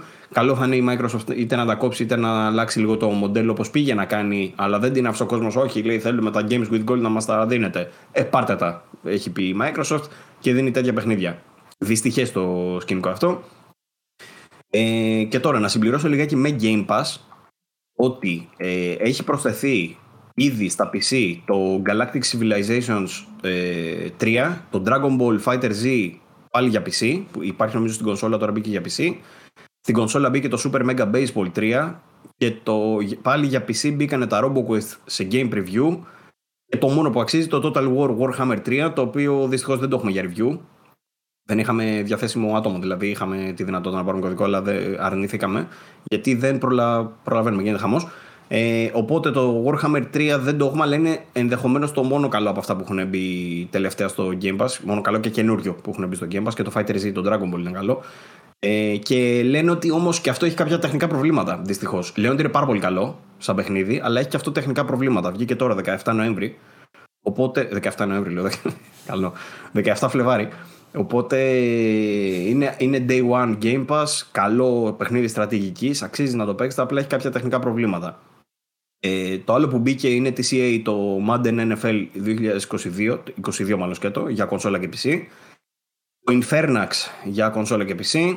Το Ark Ultimate Survivor Edition για κονσόλα και PC που είναι μια ε, premium έκδοση ας πούμε, του Ark που είπαμε και πριν για το PS Plus. Ε, και έχουν μπει τώρα πια άλλα. Edge of Eternity, το αναφέραμε νομίζω την προηγούμενη αυτό, ε. Το Edge of Eternity έγραψε και ο Σταύρος Οζήσης στο review του, το οποίο ανέβηκε. Ναι. Είχε ανέβει στο vg24.gr, μπορείτε να μπείτε να το διαβάσετε. Δεν είναι πολύ καλό. Έχει βάλει 6,5. Λέει ότι προσπαθεί να κάνει πολλά πράγματα και υπερβολές και τέτοια δεν τα καταφέρνει. Παρ' όλα αυτά έχει κάποιες καλές ιδέες. Α πούμε, αξίζει να το τσεκάρει κάποιος έστω και για λίγο. Αλλά μέχρι εκεί. Και από τη στιγμή που μπήκε στο Game Pass μπορείτε να το τσεκάρετε.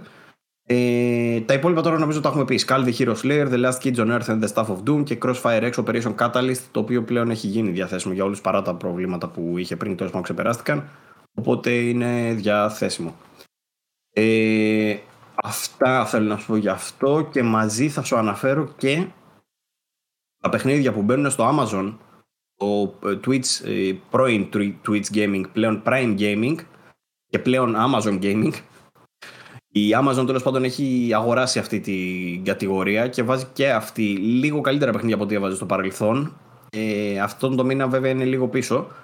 Ε, όποιος έχει Amazon ε, Prime, δηλαδή άμα παίρνετε από το Amazon ε, ε, πράγματα και θέλετε ταχύτερες μεταφορές και ταυτόχρονα βλέπετε και Prime Video και δεν ξέρω και εγώ τι άλλο, μπορείτε να πάρετε αυτή τη συνδρομή. Θα έχετε και κάποια δωρεάν παιχνίδια για το Amazon, τα οποία δεν είναι όπως είναι στις κονσόλες. Ε, δηλαδή, αν τα πάρεις και τα κάνεις redeem, τα έχεις. Τέλος. Δηλαδή, και να κόψεις τη συνδρομή μετά, πάλι μπορείς να τα παίξεις. Τα παιχνίδια που μπαίνουν στο, Prime, στο Amazon στο Prime Gaming είναι τα Crypto Against All Odds, δεν το ξέρω. Look Inside δεν το ξέρω. Το Madden NFL 22. Το Pester Quest δεν το ξέρω. Steam World Quest Hand of Gilgamesh. Gilgamesh. Ε, το The Stillness of the Wind και το Surviving Mars. Αυτά μπαίνουν από πρώτη τρίτου. Επίση όλα αυτά ε, θυμαίνει ότι θα τα βρείτε στα κλειδάδικα με 10 λεπτά. Ε, TCA μόνο που το δίνει ξεχωριστά γιατί τα άλλα πρέπει να τα κάνεις redeem στον client mm. απευθείας. Οπότε δεν τα δίνει. Ε, και τελευταίο έχω αφήσει το παιχνίδι που δίνεται δωρεάν αυτήν την εβδομάδα στο Epic Game Store το οποίο είναι το Chris Tales ένα πολύ αξιόλογο RPG ε, αξίζει να το τσεκάρετε δεν έχω ιδέα κατά τα άλλα τίποτα για το παιχνίδι απλά ξέρω ότι είναι καλούτσικο ε, και την επόμενη εβδομάδα θα μπουν τα Centipede Recharged και Black Widow Recharged okay. δεν ξέρω τι είναι αυτά Αυτά με τα δωρεάν παιχνίδια. Λοιπόν, έχω πάρα πολλά ακόμα παραδόξως ε, πράγματα να συζητήσουμε. Ειδήσεις, ε. Ναι, ναι. Ε, λοιπόν, να ξεκινήσουμε με τι; Να ξεκινήσουμε με Sony. Η Sony, δεν λοιπόν, πάρα πολύ, οπότε θα τα, θα τα πάμε λίγο γκάζι. Ναι. Ε, την προηγούμενη εβδομάδα λοιπόν μέσα σε όλα μας είχαμε και την πρώτη εικόνα του PlayStation VR 2. Έγραψες και ένα άρθρο, Παύλο, το οποίο ανέβηκε στο VG24. Ε, δεν έδωσε περαιτέρω πληροφορίες η Sony για το hardware που χρησιμοποιεί ή οτιδήποτε. Ε, όμως έχουμε εικόνα, το είδαμε πώς θα είναι. Ε, έχουμε δει ήδη πώς θα είναι τα περιφερειακά για τα χέρια, που θα κρατάμε στα χέρια μας τέλος πάντων. Ξέρουμε κάποια features που θα έχουν αυτά, των χεριών τέλος πάντων. Όπως ξέρουμε και κάποια features και φημολογουμένως και από τη Sony ελάχιστα πράγματα για το ίδιο το headset. Ε, όμως ε, δεν ξέρουμε λεπτομέρειες. Ε, λέει τέλος πάντων ότι το, το headset θα έχει και τη δυνατότητα να μετακινήσετε τους φακούς πιο μακριά από τα μάτια σας, όπως είχε και το πρώτο VR. Αυτό το έχει ρωτήσει κάποιος και στο community, γι' αυτό το ξαναλέω και εδώ. Ναι, γιατί, γιατί πολλοί κόσμοι αναρωτιέται για τα γυαλιά. Σου λέει, αν φοράω γυαλιά, μπορώ να παίξω; Ναι, μπορείτε να παίξετε με γυαλιά. Ναι. Όπως και στο πρώτο, υπάρχει μια ρύθμιση που πάει το headset πιο μπροστά. Επίσης, να υπενθυμίσω για ακόμα μία φορά, αυτό το λέω μπας και με ακούσει κανένας και με λυπηθεί κανένας φίλος μου που το έχει. Δεν έχω δει VR ακόμα στη ζωή μου. Και κάποιοι φίλοι μου έχουν VR και δεν μου το έχουν δώσει να παίξω λίγο. Λοιπόν, ε, κάτι, κάτι φίλοι μου. ναι, κάποιοι φίλοι μου. Λοιπόν, ε, θα έχει λέει 3,5 θύρα για τα ακουστικά, την ψήρα τη γνωστή. Ε, ενώ λέει θα έχει και έναν αεραγωγό για την καλύτερη κυκλοφορία του αέρα. Ο Μωρισάβα, ο art director, λέει, ανέφερε ότι όταν άρχισα να ασχολούμαι με τη σχεδίαση του PlayStation VR 2, ένας από τους τομείς που ήθελα να εστιάσω πρώτα ήταν η ιδέα της δημιουργίας ενός αεραγωγού στα ακουστικά για να βγαίνει ο αέρας.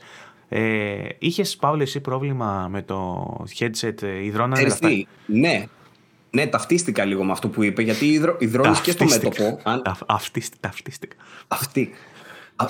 Ε, λοιπόν, ε, οπότε υδρώνεις και εδώ και ταυτόχρονα επειδή όντως φοράγα γυαλιά, όντως μπορεί να θάμποναν λιγάκι. Όχι, και τα, όχι τόσο τα γυαλιά τα δικά μου, όσο η φακή μέσα. Οπότε αν το κλείσει όλο αυτό, κάπως όντως έχει τέτοιο θεματάκι. Βέβαια, το PSVR μετά από κάποιο καιρό άρχισε να χαλάει δερματίνη, οπότε άρχισαν να σου μένουν και κομματάκια στο κουτελό. Το ίδιο το πρόβλημα το είχε το headset, όχι το 3D, το Pulse αυτό που φοράω τώρα, το προηγούμενο, το wireless ε, που είχαν βγάλει, το Gold. gold και τα... Νομίζω ότι ναι. ήταν μια ατυχή επιλογή γενικότερα στα υλικά εκείνης της φουρνιάς. Όμως, ό,τι έχω δει σε μεταχειρισμένο που πουλάνε, όλα έχει ξεφτύσει αυτό το κομμάτι που ακουμπάει στο μέτωπο. Θυμίζει λίγο εκείνα τα ρενό τα κλειό που έχουν όλα ξεβαμένη οροφή και καπό. Είναι όλο το υπόλοιπο κομπλέ και έχουν όλα τα κλειό ξεβαμένη κορυφή γιατί κατασκευαστικά ήταν σκατά. Κάτι τέτοιο. Ε, Τέλος πάντων. Όχι, άμα υπάρχουν δύο-τρία μοντέλα συγκεκριμένα αυτοκινήτων, πάντα παρατηρήσεις είναι όλα με ξεβαμένο καπό και ξεβαμένη οροφή. Τίποτα άλλο. Πόρτες κομπλέ. λοιπόν. Ε, το συγκεκριμένο λοιπόν το headset ε, υπενθυμίζουμε ότι θα έχει 4K ε, HDR οθόνες, βελτιωμένο εντοπισμό ε, μέσω των αισθητήρων που έχει το headset, έχει κάτι σαν καμερούλες πάνω. Ε, δεν θα χρειάζεται κάμερα για να παίξετε. Ε, ενώ έχει νέες τεχνολογίες feedback και στα χέρια και στο ίδιο με, με motion για να καταλαβαίνει την κίνησή σας και την το, που βρίσκεστε μέσα στο χώρο. Όχι μόνο, που θα, που θα δονάει πάνω στο κεφάλι. Και αυτό.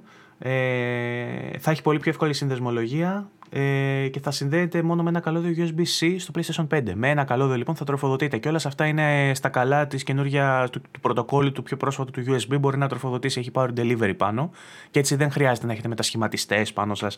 Άλλο να πηγαίνει στην κάμερα, άλλο να πηγαίνει στο, στην εξωτερική μονάδα που έχει ας πούμε το πρώτο το VR κτλ.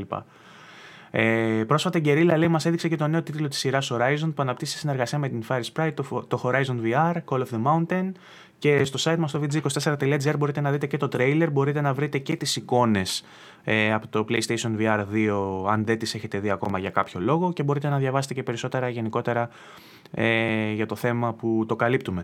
Μιας και έκανα αναφορά στο Horizon όμως, θέλω να σταθούμε λίγο και στα προβλήματα που είχε ο κόσμος με το λανσάρισμα του παιχνιδιού. Ε, Και θέλω να κάνουμε και ένα disclaimer γιατί τόση ώρα μιλάμε για κριτικούς που βγάλανε reviews, ξέρω εγώ, και δεν αναφέρανε προβλήματα κτλ. Να ξεκαθαρίσουμε ότι αυτά τα προβλήματα που έχει πολλοί κόσμος, γιατί μας γράψανε και στο group, ότι μετά από κάποια ώρα μπορεί να κολλήσει, να κάνει θόρυβο η κονσόλα. Έγραψε ο Βαγγέλης Στεργίου, του κάνει ένα θόρυβο. Άλλους τους κόλλαγε, στο το είχαν αφήσει στο μενού και μετά κόλλαγε πάρα πολύ το παιχνίδι. Όλα αυτά ήρθαν με το τελευταίο patch. Πριν από αυτό το patch δεν υπήρχαν. Δηλαδή στην έκδοση που τεστάραμε εμείς όταν κάναμε το review δεν είχαμε κανένα τέτοιο πρόβλημα. Ε, και νομίζω ότι δεν είχε και κανένας άλλος γιατί δεν το είδα να, να γράφεται σε κανένα άλλο review από των υπολείπων που κυκλοφόρησαν. Ε, οπότε να ξεκαθαρίσουμε ότι δεν είναι κάποιο πρόβλημα για το οποίο γνωρίζαμε και δεν το αναφέραμε ε, στην κριτική.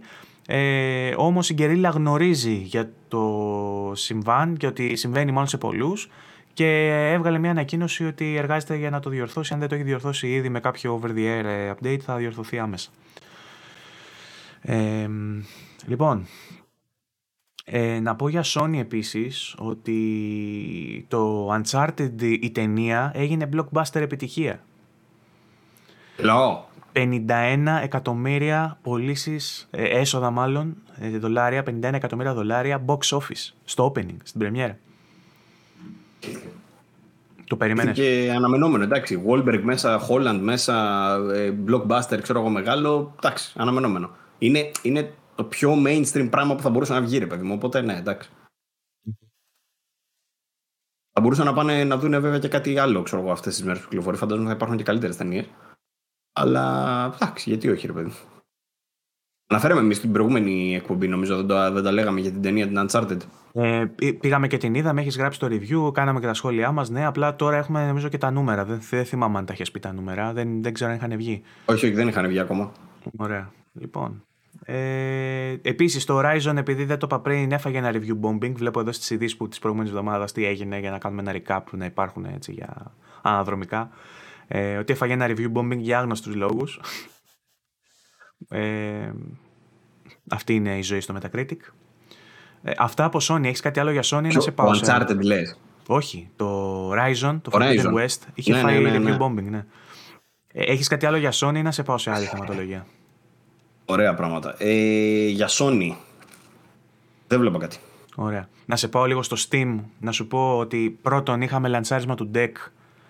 Ε, ναι. είχαμε, είχαμε περισσότερα hands-on ε, reviews ε, τα οποία είχαν και τα θετικά και τα αρνητικά τους υπάρχουν και bugs στο λειτουργικό ε, κάποιοι γκρινιάζουν για συγκεκριμένα θέματα που έχει ο σχεδιασμός ε, άλλοι είναι πιο χαρούμενοι και πιο ευτυχισμένοι με την αγορά τους ε, δεν έχουμε εμείς κάποια εμπειρία με το Steam Deck, δεν το έχει παραγγείλει κανένας μας από την ομάδα, δεν έχουμε ζητήσει. Δεν έχω στείλει μήνυμα στην εταιρεία, δεν μας έχουν. Έχω ζητήσει, δεν μας έχουν στείλει. Okay. Απορώ γιατί; Θα έλεγε κανείς ότι άμα δεν είσαι τόσο εμπαθής με τους πισάκιδες, μπορεί να σου στέλνανε. Μπορεί να κρατάνε και αυτοί κάποιο τέτοιο και να είναι σπασί. Μπορεί.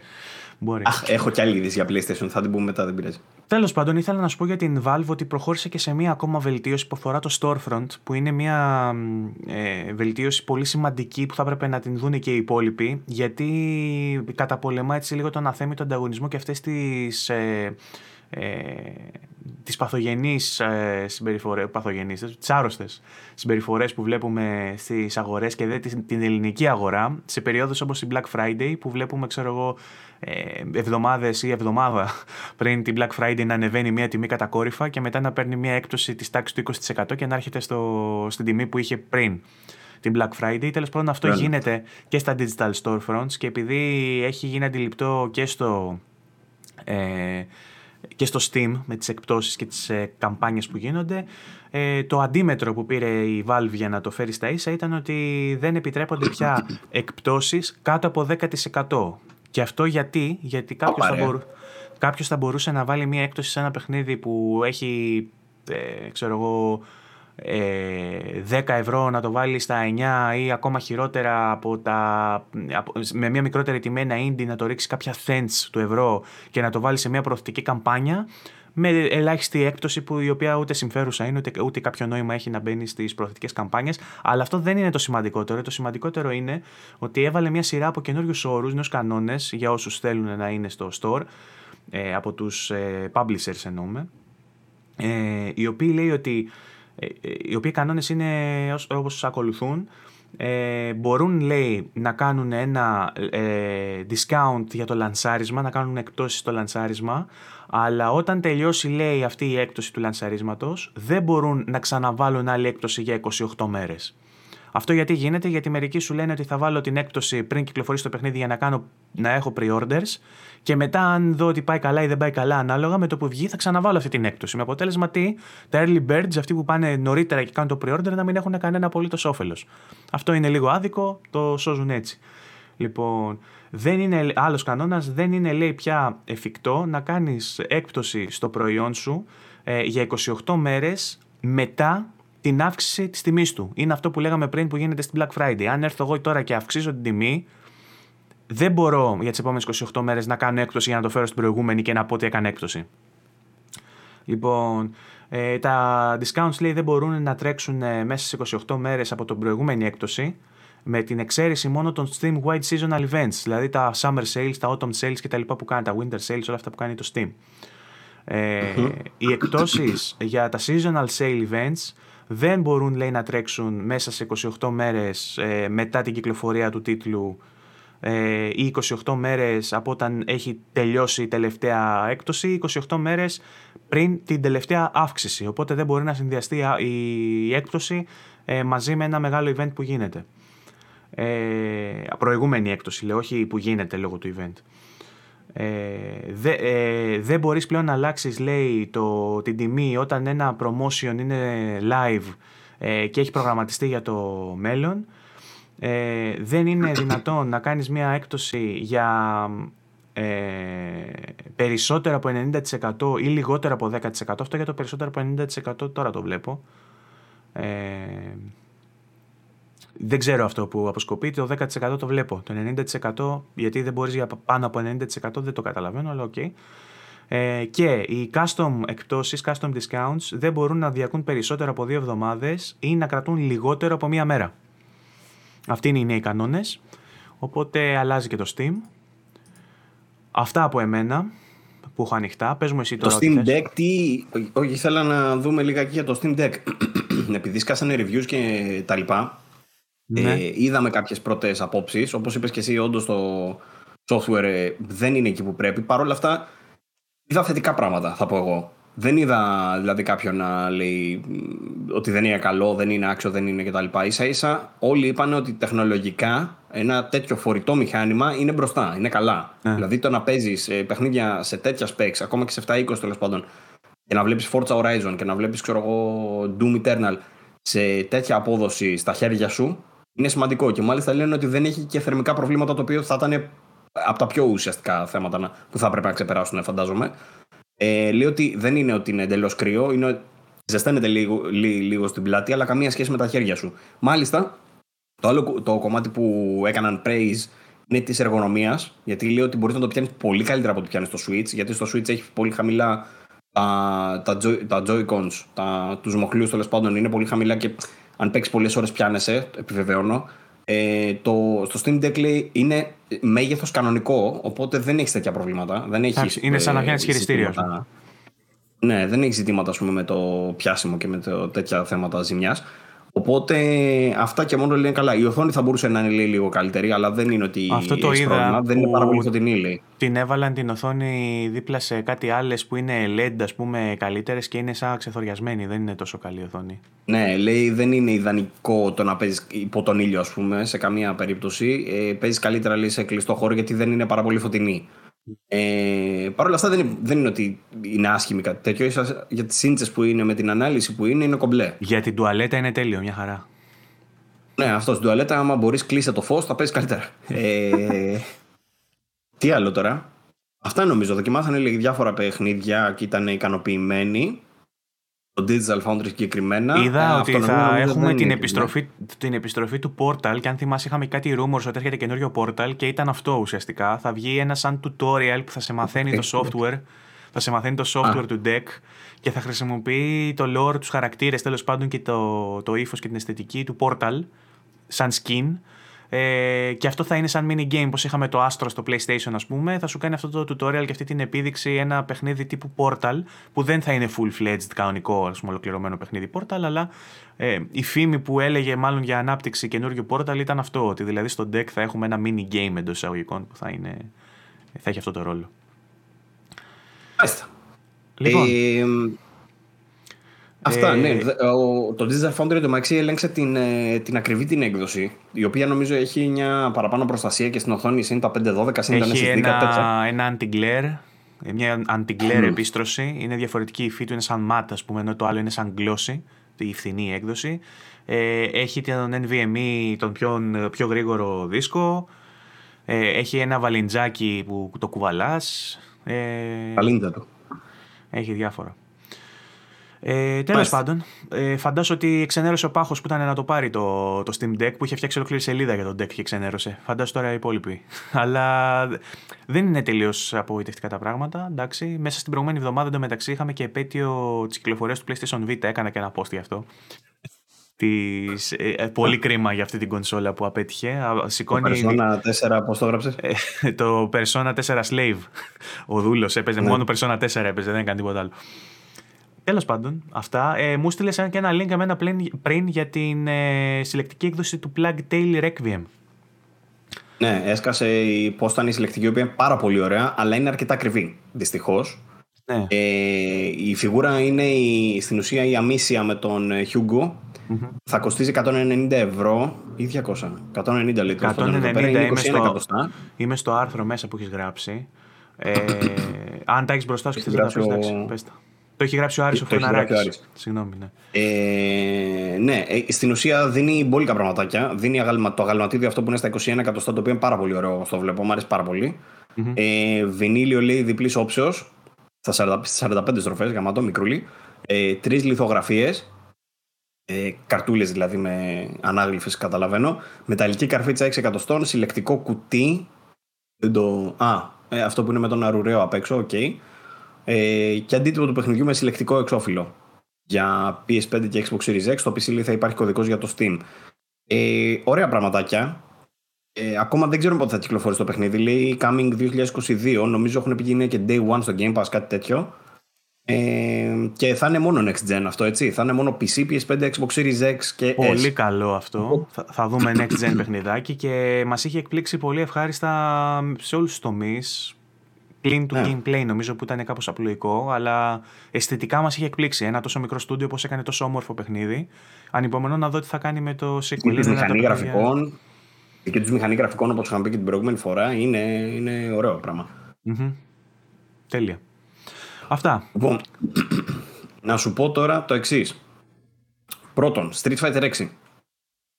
Ε, λέγαμε την προηγούμενη εβδομάδα ότι δεν ξέραμε τι θα βγει από την Capcom την προηγούμενη Κυριακή. Τελικά ε, μία από τις προβλέψεις μας ήταν το Street Fighter, ήταν και η επικρατέστερη, οπότε έσκασε το Street Fighter. Ε, Ντόρος έχει γίνει για το παιχνίδι για τον λάθος λόγο δυστυχώς. Γιατί το teaser ήταν αναμενόμενο. Στην ουσία δείχνει τον ε, Ρίου Τούμπανο, κλασικά σαν τον Πολύ τον, ε, κάποιος τον είχε βάψει και σαν τον Chris Redfield του Resident Evil 5 που ήταν έτσι πάλι τέτοιο έλεγαν στο Bytas και καλά ότι θα, θα σκάει bonus round και θα πρέπει να σπάσεις βράχο. Αυτό είναι και καλά αστιακή για το Resident Evil 5. Ε, και φαίνεται ωραίος σαν τύπος στο teaser, το οποίο είναι CG βέβαια το teaser. Και απέναντί του νομίζω εμφανίζεται, δεν είμαι η δήμον στο Street Fighter, νομίζω λέγεται Luke. Ο τύπος που εμφανίζεται απέναντί του, κάτι τέτοιο. Δεν έχω ιδέα από Street Fighter. Και κάπου ε, εδώ ανεβαίνουν, ανεβαίνουν οι μετοχές μου στα μάτια του Ασημάκη τώρα, που ξέρω μόνο Virtua Fighter. Έτσι. ε, πλάκα κάνω. Εμένα αγαπημένο μου fighter, έτσι, fighter είναι το Tekken. Δεν είναι, είμαι από αυτούς. Mortal Kombat εδώ. Λοιπόν, ε, Street Fighter 6 με Ryu και Luke το teaser. CG, ωραίο, όμορφο, αρτιστικό, εικαστικά τέλος πάντων ωραία κτλ. Δεν ξέρουμε όμως τίποτα για το παιχνίδι, δεν ανακοινώθηκε το παραμικρό, δεν ξέρουμε πότε θα κυκλοφορεί. Α, ε, θα υπάρξουν λέει περισσότερες πληροφορίες μόνο το καλοκαίρι του 2022. Κατά τα άλλα δεν ξέρουμε τίποτα. Okay. Το πρόβλημα τώρα ποιο είναι, γιατί έγινε σούσουρο και χαμός; Γιατί το παιχνίδι στην ουσία παρουσιάστηκε αυτό το teaser που είπα και στο τέλος παρουσιάστηκε το logo του. Το οποίο το logo, τι κράξιμο έφαγε, δεν λέγεται. Και ο λόγος που έφαγε το κράξιμο είναι γιατί ε, η αισθητική του είναι τελείως e-sports, είναι μόνο e-sports.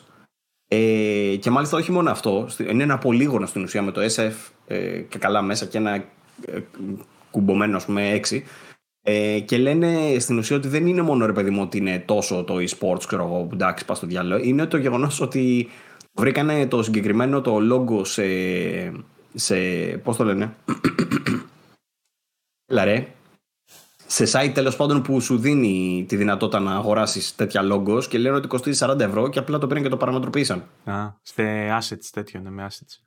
Ναι, ότι δεν το φτιάξαν καν οι ίδιοι, ρε παιδί μου. Ότι το πήραν έτοιμο το asset και απλά το κουνήσανε λιγάκι και φτιάξαν αυτό το logo και γι' αυτό φαίνεται έτσι πολύ κοινό. Όντως το logo είναι ψηλό έσχος. Για Street Fighter δηλαδή δεν ταιριάζει. Δεν είναι... Ε, πάει όντως προς τα e-sports. Αυτό είναι το μόνο πράγμα που σου έρχεται στο μυαλό. Δεν είναι και VG24 logo, θα μου πεις.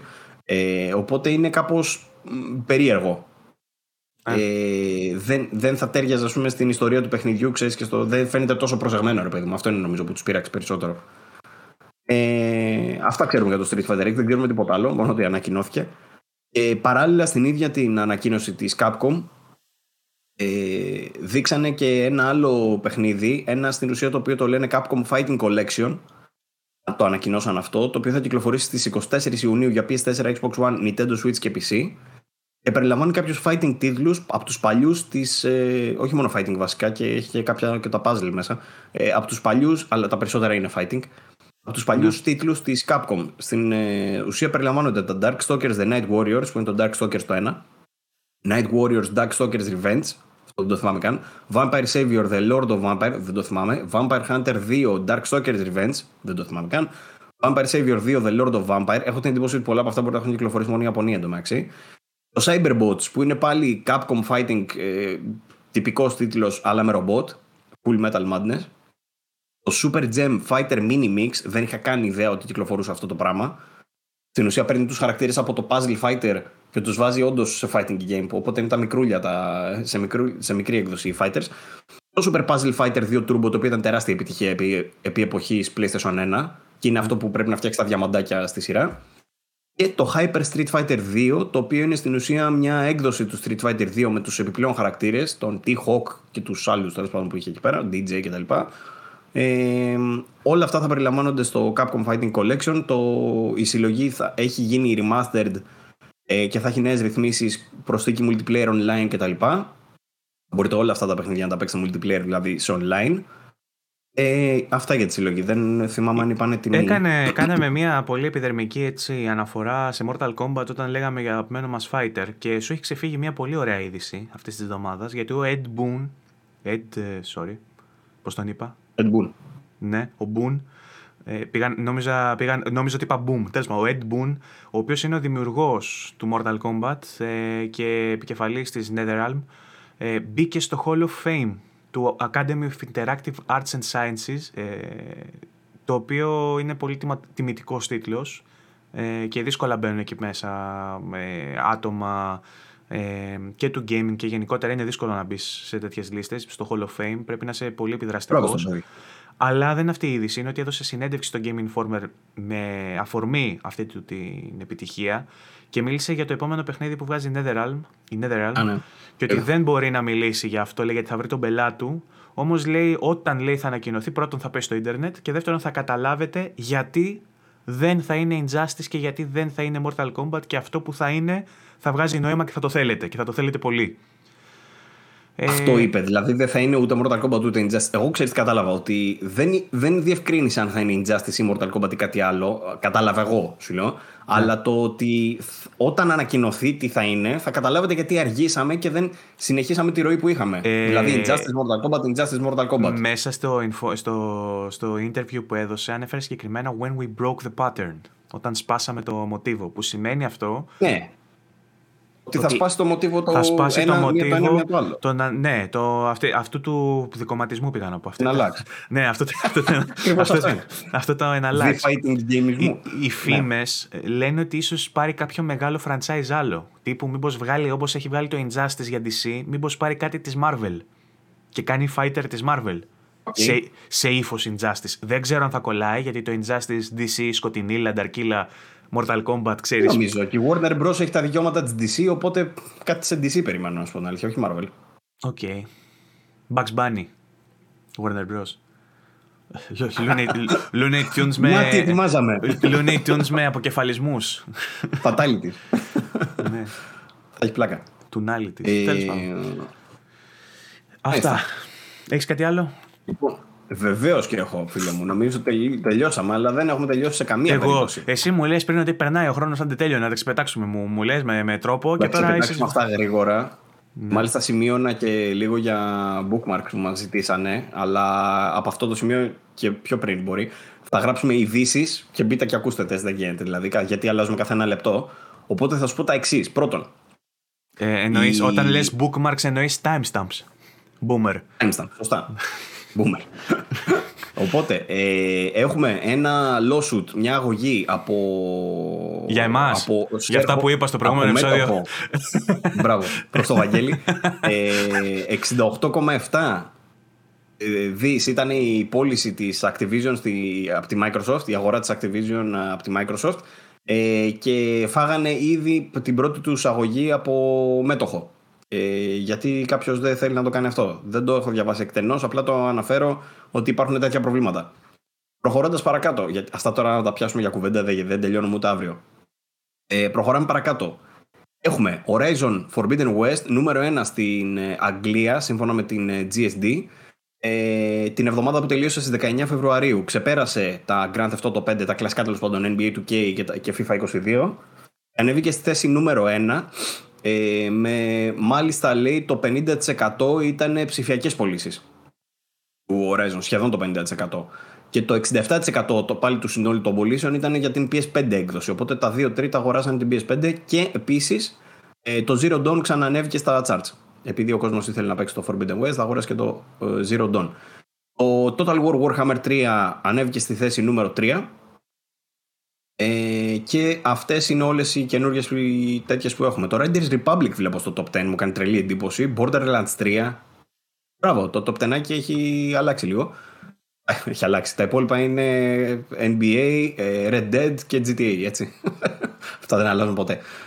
Ε, αυτά για τα top 10 και με την Activision, τι άλλο σου είπα. Η Tencent ήθελα να σου πω ότι αγόρασε μια εταιρεία Inflexion ονομάζεται, η οποία η Tencent, η γνωστή κινέζικη που θα μας αγοράσει και εμάς στο τέλος, ε, αγόρασε μια Inflexion η οποία νομίζω έχει να κάνει με cloud ε, κάτι. Ε, ετοιμάζει ένα καινούργιο παιχνίδι, το πρώτο της παιχνίδι το οποίο ονομάζεται Nightingale. Ε, την αγόρασε τέλος πάντων η Tencent και μαζί με αυτήν αγόρασε και τώρα, χτες δηλαδή ανακοινώθηκε, και την εταιρεία που έχει φτιάξει τα Il 2 Sturmovik και Men of War. Έχω, ε, γράψει, το... έχω γράψει review γι' αυτό. Ναι. Ναι, ισχύει. Η Tencent αγόρασε τη One C Entertainment, η οποία έχει βγάλει τους τίτλους που προανέφερα, η οποία έχει βγάλει και πάρα πολύ το, το, το πρώτο πράγμα που μου έρχεται στο μυαλό που θυμάμαι από αυτό, ξέρεις ποιο είναι; Ότι είχε δικό της client αυτή η εταιρεία. Και δεν το κατέβασα στο Steam αυτό το παιχνίδι. Yeah. Έπρεπε να κατεβάσω δικό της client για αυτό το παιχνίδι. Σου σπάσαν τα νεύρα. Ήταν πολύ βαρβάτο simulation, δηλαδή τι να σου πω τώρα, επίπεδου flight simulator τόσο. Αλλά ταυτόχρονα ήταν και πολεμικό. Δηλαδή πετάγεις και βόμβες, πετάγεις και τέτοια. Ήταν... Καλό όμως, θυμάμαι. Καλό ήταν, ναι. Απλά δεν μπορούσα να παίξω. Ε, ήτανε από... για όλα αυτά εν καιρό πολέμου. Ήταν από τα πιο δύσκολα παιχνίδια που κλήθηκα να κάνω review γιατί δεν είχα ιδέα τι κάνω. Ήμουν σαν το σκυλί στο meme που ήταν I have no idea what I'm doing, ξέρω ε, Μου πήρε πάρα πολύ ώρα για, απλά για να μάθω να παίζω.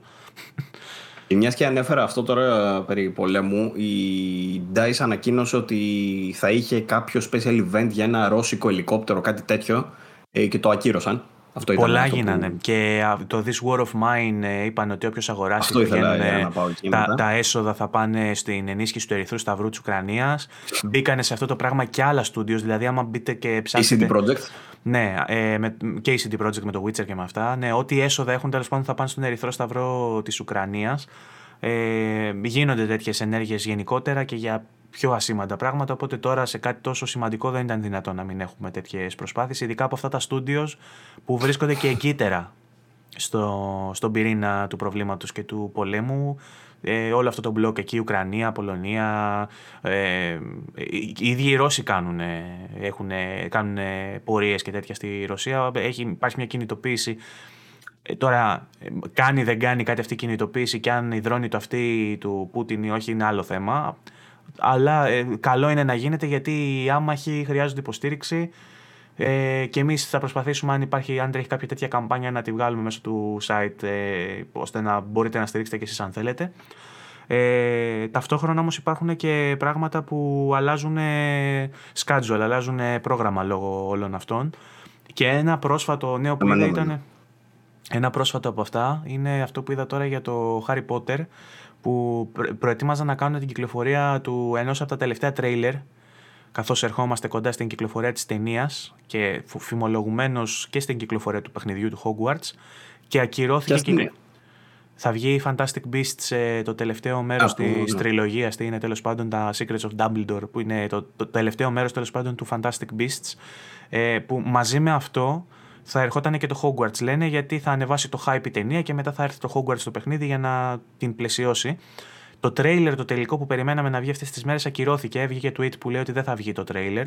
Και πολλοί είπαν, ίσως βιαστικά, δεν ξέρω αν ήταν γι' αυτό, μπορεί να έχει να κάνει με θέμα εντυπώσεων και να μην θέλουν ενώ πέφτουν βόμβες να βγάζουν τρέιλερ και να το βγάλουν μετά από μια εβδομάδα. Απλά πολλοί είπαν ότι ίσως ε, αναβληθεί και η πρεμιέρα της ταινίας και ίσως και το παιχνίδι για αργότερα. Τώρα το πότε θα είναι αυτό και αν θα τελειώσουμε σύντομα είναι μια άλλη κουβέντα, δεν ξέρω τι θα γίνει. Τέλος πάντων. Ναι. Ε, ε, ναι. Λοιπόν, φεύγουμε λίγο από αυτό το θέμα. Θα συνεχίσω λίγο με τις εξαγορές και θα σου πω ότι η Nintendo εξαγόρασε μια εταιρεία στην ναι, εβδομάδα. Το είδα, το είδα. Ε, για λίγο low flight, γιατί η εταιρεία δεν είναι πολύ γνωστή. Ονομάζεται SRD, αλλά στην ουσία είναι πολύ σημαντική γιατί έχει βοηθήσει την Nintendo. Ήταν συνεργάτης της για πάνω από 40 χρόνια. 40 χρόνια σημαίνει ότι έχουν συνεργαστεί μαζί ακόμα και στο original το Super Mario Bros. Στην ουσία λέει ήταν η SRD είχε την ιδέα του να πηδάει ο Μάριο πιο ψηλά, ας πούμε, και καλά με την κίνηση που δεν ξέρω σε ποιο σημείο πηδάει πιο ψηλά. Αλλά ε, ήταν η ιδέα της SRD αυτό. Ε, η SRD έχει βοηθήσει την Nintendo επίσης σε παιχνίδια πιο πρόσφατα όπως είναι τα Game Garage Builder, Ring Fit Adventure και One Two Switch. Υπεύθυνη η SRD για όλα αυτά. Οπότε ανήκει πλέον στην ε, Nintendo. Να υπενθυμίσουμε ότι μέσα στο 2021 η Nintendo εξαγόρασε και τη level, Next Level Games, η οποία είναι υπεύθυνη για τα Mario Strikers. Οπότε γίνονται εξαγορές γύρω-γύρω. Το consolidation συνεχίζεται. Ε, και έχω και ακόμα δύο-τρία πραγματάκια να σου πω. Λοιπόν, το ένα από αυτά είναι ότι το Grid Legends, το οποίο κυκλοφόρησε χτες, λάβαμε και κωδικό για review, Ποιο; μια μέρα πριν. Grid Legends. Είναι το νέο Α, παιχνίδι της Grid Racing. Σωστά. Που πλέον ανήκει στην EA, να το υπενθυμίσουμε αυτό. Ε, οι παίκτες που, οι χρήστες που έχουν EA Play συνδρομή μπορούν να παίξουν το trial του παιχνιδιού για 10 ώρες και είναι ανοιχτό και για τους PlayStation και για τους Xbox αυτό. Ε, όσους έχουν δηλαδή Xbox Game Pass Ultimate επίσης μπορούν. Ε, και μπορούσατε να το παίξετε μέχρι και τρεις μέρες πριν. Οπότε τώρα μπορείτε να το παίξετε το 10 ωράκι του, να τσεκάρετε αν σας αρέσει ε, για να το αγοράσετε αν θέλετε. Φαίνεται ενδιαφέρον να σου πω την αλήθεια. Θα το κατεβάσω και εγώ να το παίξω το trial. Δεν το έχω παίξει ακόμα. Ε, είμαι φαν της σειράς. Μ' αρέσαν όλα τα προηγούμενα. Το, το ένα μόνο νομίζω δεν έχω παίξει, αλλά τα υπόλοιπα που το έχω παίξει μου αρέσαν πάρα πολύ. Το trial για ε, πόσο ισχύει; 10 ώρες. Από πότε; Όποτε θες; Μπορείς να το παίξει οποτεδήποτε, ναι. Για ποιες πλατφόρμες; Είναι μέσα στο EA Play αυτό. Όλες. EA Play. Το που έχει EA Play ή Game Pass Ultimate. Πρέπει να έχω συνδρομή δηλαδή. Δεν μπορώ να μπω στο ναι. client και να. Okay. Όχι.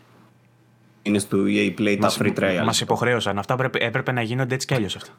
Δηλαδή 10 ώρες για όλους. Παντού σε όλες τις πλατφόρμες δωρεάν. 10 ώρες, άμα σα αρέσει, αγόρασέ του. Έχει υπερβάλει λίγο. Κανονικά ένα demo θα λέγε κανείς. Αλλά ναι, εντάξει. 10 ώρες ένα demo. Δεν σου είπα να τελειώνεις όλη την καριέρα. Α βάλεις 10 ώρες με δύο πίστες, ξέρω εγώ. Αλλά να έχει ένα demo να μπορείς να, να κρίνεις. Μάλιστα. Λοιπόν, το άλλο που έχω να σου πω είναι ότι βγαίνει ένα Wonder Boy Collection για τους retro λάτρες. Retro λάτρες, μου άρεσε αυτό. Ρετρολάγνους. Ε, βγαίνει... Ρετρολάγνους. Βγαίνει για PS4 και Nintendo Switch, ακόμα δεν ξέρουμε ακριβή ημερομηνία, αλλά θα περιλαμβάνει, δεν ξέρω ποια παιχνίδια. Αχ, δεν τα έχουμε γράψει, δεν τα έχει το δελτίο τύπου. Ε, έχει μέσα νομίζω δύο ή τρία παιχνίδια από το σύμπαν του Wonder Boy και Master, Master World, νομίζω λέγεται στην Ιαπωνία, κάτι τέτοιο. Yeah. Ναι. Ε, παλιοί τίτλοι τέλος πάντων με, θα έρθουν με λειτουργίες rewind, fast forward, filters, shaders, art gallery. Ε, ωραία η δυσούλα αυτή. Τα Wonder Boy είναι από τα κλασικά retro. Ήταν ωραία η ιδέα αυτή. Και έχω ακόμα να σου πω ότι μπορείς πλέον να μοιραστείς μέσω του PlayStation App φωτογραφίες και βίντεο. Ε, δεν ξέρω αν ακόμα έχει γίνει διαθέσιμο και στην περιοχή μας, αλλά ξεκίνησε λέει στην Αμερική και θα έρθει και σε άλλες χώρες μέσα στον επόμενο μήνα. Αυτό που μπορείς να κάνεις τώρα είναι το εξής. Ό,τι βίντεο και φωτογραφία έχεις ανεβάσει για τις τελευταίες 14 μέρες θα μπορείς να το δεις στην εφαρμογή σου. Ε, Τα βίντεο χρειάζεται να είναι μέχρι 3 λεπτά, δηλαδή τα πάνω από 3 λεπτά δεν θα στα δείχνει. Όσα είναι μέχρι 3 λεπτά θα στα δείχνει. Και από φωτογραφίες ότι έχεις τραβήξει τις τελευταίες δύο εβδομάδες. Μετά θα σβήνονται υποτίθεται από τους servers, οπότε δεν μπορείς να τα δεις στην εφαρμογή. Προφανώς στην κονσόλα σου εννοείται ότι μπορείς να τα δεις. Ε, σε, είναι κάτι πάρα πολύ Σε, σε full ανάλυση. Σε full ανάλυση ήταν αυτό. Θα είναι τύπου cloud ή θα δεν είναι πρέπει. Δεν, αυτό, δεν είναι ακόμα διαθέσιμο για την Ελλάδα αυτό, έτσι. Όχι, όχι. Εγώ από ό,τι έψαξα το δεν είναι. Λένε ότι θα έρθει μέσα στις επόμενες μέρες. Λέει ότι όταν θα μπει ε, αυτό στο update, την επόμενη φορά που θα μπει στο gallery, θα σου βγάλει pop-up μήνυμα αν θες να το ενεργοποιήσεις. Την πρώτη φορά δηλαδή που θα μπεις ναι. μετά το update. Οπότε θα το βρεις. Ε... Πάντως είναι κάτι το οποίο το ζητούσαμε πάρα πολύ καιρό και επιτέλους το έκανε η Sony. Θα υπάρχει λίγη επιλογή για auto upload ή να το κόψεις ή να το ε, τέτοιο ή να το βάλεις. Δεν θα χρειάζεται PS Plus συνδρομή. Ε, αυτά. Αντί δηλαδή να μεταφέρεις τα αρχεία σου πλέον με USB, μπορείς να το κάνεις έτσι. Βέβαια, αν έχεις βίντεο για review που τραβάς μια ώρα βίντεο, προφανώς αυτό δεν μπορεί να γίνει έτσι. Οπότε δεν θα έχεις τη δυνατότητα. Λοιπόν, ε, αυτά. Ε, έχεις κάτι άλλο; Να πω ότι τρέχει ένα πολύ ωραίο Humble Bundle Deal ε, για τους, ε, στρα, για τους στρατετζιδάκιδες. Όχι τους Α, δεν είδα αυτό. Ε, civilization. Α, δεν είδα αυτό. Είδα άλλο ωραίο. Sid Meier's ε, Civilization, αν δώσετε από 13 ευρώ και πάνω, παίρνετε 20 χρόνια από Civilization. Όλα τα Civilization, το τελευταίο Civilization, το VI, πώς είναι αυτό το 6, τι είναι το VI? 6.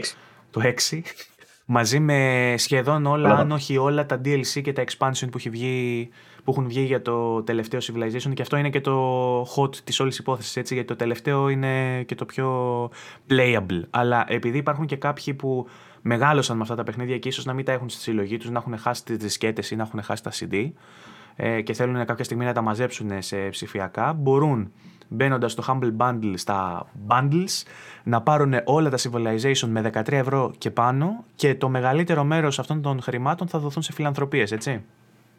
Η συνολική αξία. Χαρά. Η συνολική αξία όλου του πακέτου με όλα τα παιχνίδια και τα expansion είναι 419 ευρώ. Και παίρνεις δηλαδή με 13 ευρώ αξία 419 και τα περισσότερα λεφτά ε, που φτιάχνεις εσύ τι ποσοστό από αυτά, αλλά μπορείς να βάλεις σχεδόν ολόκληρο το ποσό, πάει σε φιλανθρωπίες. Μπορείς να τα στείλεις στον Ερυθρό Σταυρό, μπορείς να τα στείλεις σε ε, άλλες οργανώσεις που έχουν με, να κάνουν με παιδικές ασθένειες ή οτιδήποτε. Humble Bundle. Πολύ σοβαρό. Ε, έχουμε και affiliate code στο VG. Αν ψάξετε για άρθρο του Humble, Humble Bundle στο VG, έχουμε και affiliate code που μπορείτε να μπείτε μέσω του δικού μας του referral. Δεν έχει φτιάξει ο Άρης όμως αυτά τώρα. Αυτό έπρεπε να το έχει φτιάξει. Το μέχρι, μέχρι να βγει το ε, podcast μπορεί να τα φτιάξει.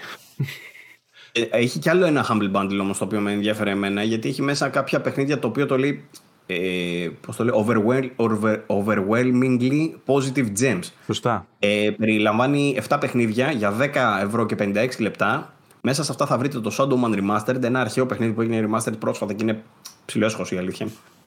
Μαζί με κάποια άλλα που δεν τα ξέρω, αλλά έχει μέσα και το Cathy Rain. Το Cathy Rain The Director's Cut είναι η νέα έκδοση του Cathy Rain, ενός adventure το οποίο θυμίζει Gabriel Knight. Όλοι το χαρακτηρίζουν Gabriel Knight clone κάπως. Mm-hmm. Ότι αν κάποιος γουστάρει τα Gabriel Knight τα παλιά, ένα καινούριο που έχει βγει είναι αυτό. Καλό θα είναι να το τσεκάρετε. Έχει μέσα και κάποια άλλα. Finding Paradise, Hunt Down, There is no game wrong dimension, Bang on Balls Chronicles, Clone Drone in Danger Zone. Όλα αυτά μπορείτε να τα πάρετε με 10 ευρώ και 56 λεπτά. Σαν Εγώ, ας πούμε, που θέλω να αγοράσω το Cafe Rain. Bang, down, bomb, ball. ε, εγώ που ήθελα να αγοράσω στα 10 ευρώ και 56 λεπτά, στα 10 ευρώ το Cafe Rain που είχε, δεν είχε 10, είχε 25, κάτι τέτοιο. Τώρα με 10 ευρουλάκια μπορούμε να πάρουμε και το Shadow Man, το οποίο θα το δοκιμάζα. Επίσης υπάρχει άλλο ένα bundle με VR παιχνίδια. Δεν ξέρω πόσο ενδιαφέρει. Μπορείτε και αυτό με 10 ευρώ, κάτι παραπάνω από 10 ευρώ. Έχει μέσα, το μόνο που ξέρω είναι το. Έχει μέσα 9 παιχνίδια, 8 παιχνίδια μάλλον. Το μόνο που ξέρω όμως είναι το Trover Saves the Universe που είναι από τον δημιουργό του Rick and Morty. Παίζει και σε non-VR αυτό το συγκεκριμένο. Μάλιστα. Αυτά. Ωραία. Τελειώσαμε. Ναι. Κάποιος θα έλεγε επιτέλους, όχι εγώ. Άλλοι θα λένε θέλουμε κι άλλο. Ε, σε κάθε περίπτωση αυτό ήταν το VG24 podcast. Κάθε Δευτέρα κοντά σας.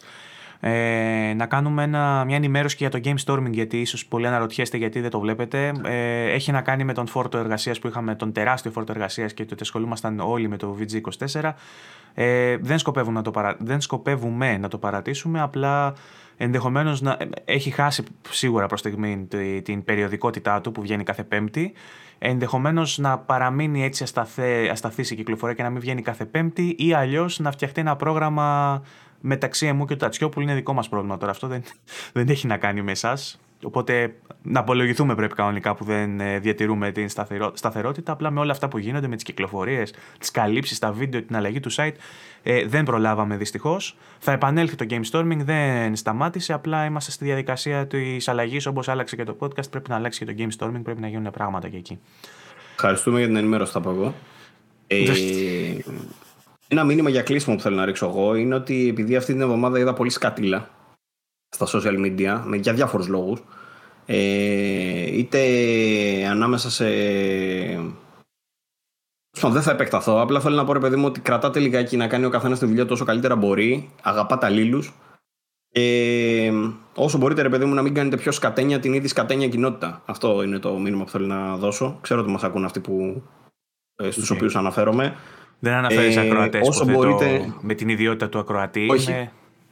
Όχι, ναι. Ε, απλά αυτό ρε παιδί μου, όποιος το ακούει να κάνει ό,τι καλύτερο μπορεί για να βελτιώνει το χώρο και όχι να τον κάνει πιο σκατένιο. απλά αυτό. Ε, και δεν είναι καν. Θες να το δηλαδή κάνει ελάχιστα πιο συγκεκριμένο για να μην θυχτεί πολύς περισσότερος κόσμος από ό,τι πρέπει; Ε, εννοώ, όχι, όχι. Δεν το εννοώ για να αφήσω κανένα. Εννοώ ότι δεν εννοείς, ρε παιδί μου, κάποιους από το ακροατήριο που έχουν την ιδιότητα του ακροατή αποκλειστικά, αλλά κάποιους που κάνουν κάτι αντίστοιχο. Δεν θέλω να το κάνω, δεν θέλω να το κάνω πιο συγκεκριμένο. Απλά θέλω να πω ότι ούτε όταν παίρνουμε out of context ε, ατάκες είναι σωστό, ούτε είναι, δεν είναι ηθικό αυτό. Είναι αντιδοντολογικό, είναι, δεν, δεν, το, δεν είναι σωστή τακτική. Ε, Εμείς είμαστε τελείως καθαροί. Ακόμα και όταν κάνουμε λάθη ή οτιδήποτε βγαίνουμε το λέμε. Ακόμα και όταν έχουμε θίξει κάποιον, ζητάμε συγγνώμη. Είμαστε έτσι σαν άνθρωποι όμως. Δηλαδή τώρα τα μένσιωτα και τα τέτοια δεν είναι ωραία πράγματα. Πούμε, αυτό θέλω να πω. Κόφτε τα λιγάκι γιατί χαλάνε μια διάθεση η οποία μπορεί να βελτιώσει μόνο αυτό που κάνετε κι εσείς κι εμείς. Οπότε δεν χρειάζεται. Okay. Και σταματάω εδώ πέρα τι.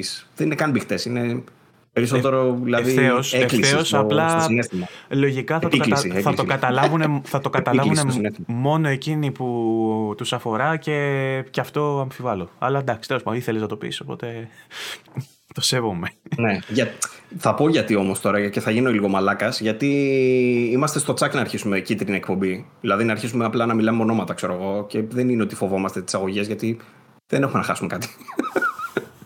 Ε, οπότε πρωτού φτάσουμε σε αυτό θα το σημείο. Θα μα πάρουν το, το 100% των εσόδων από αυτή την εκπομπή, άμα κάνουμε μαλακή. Ακριβώς.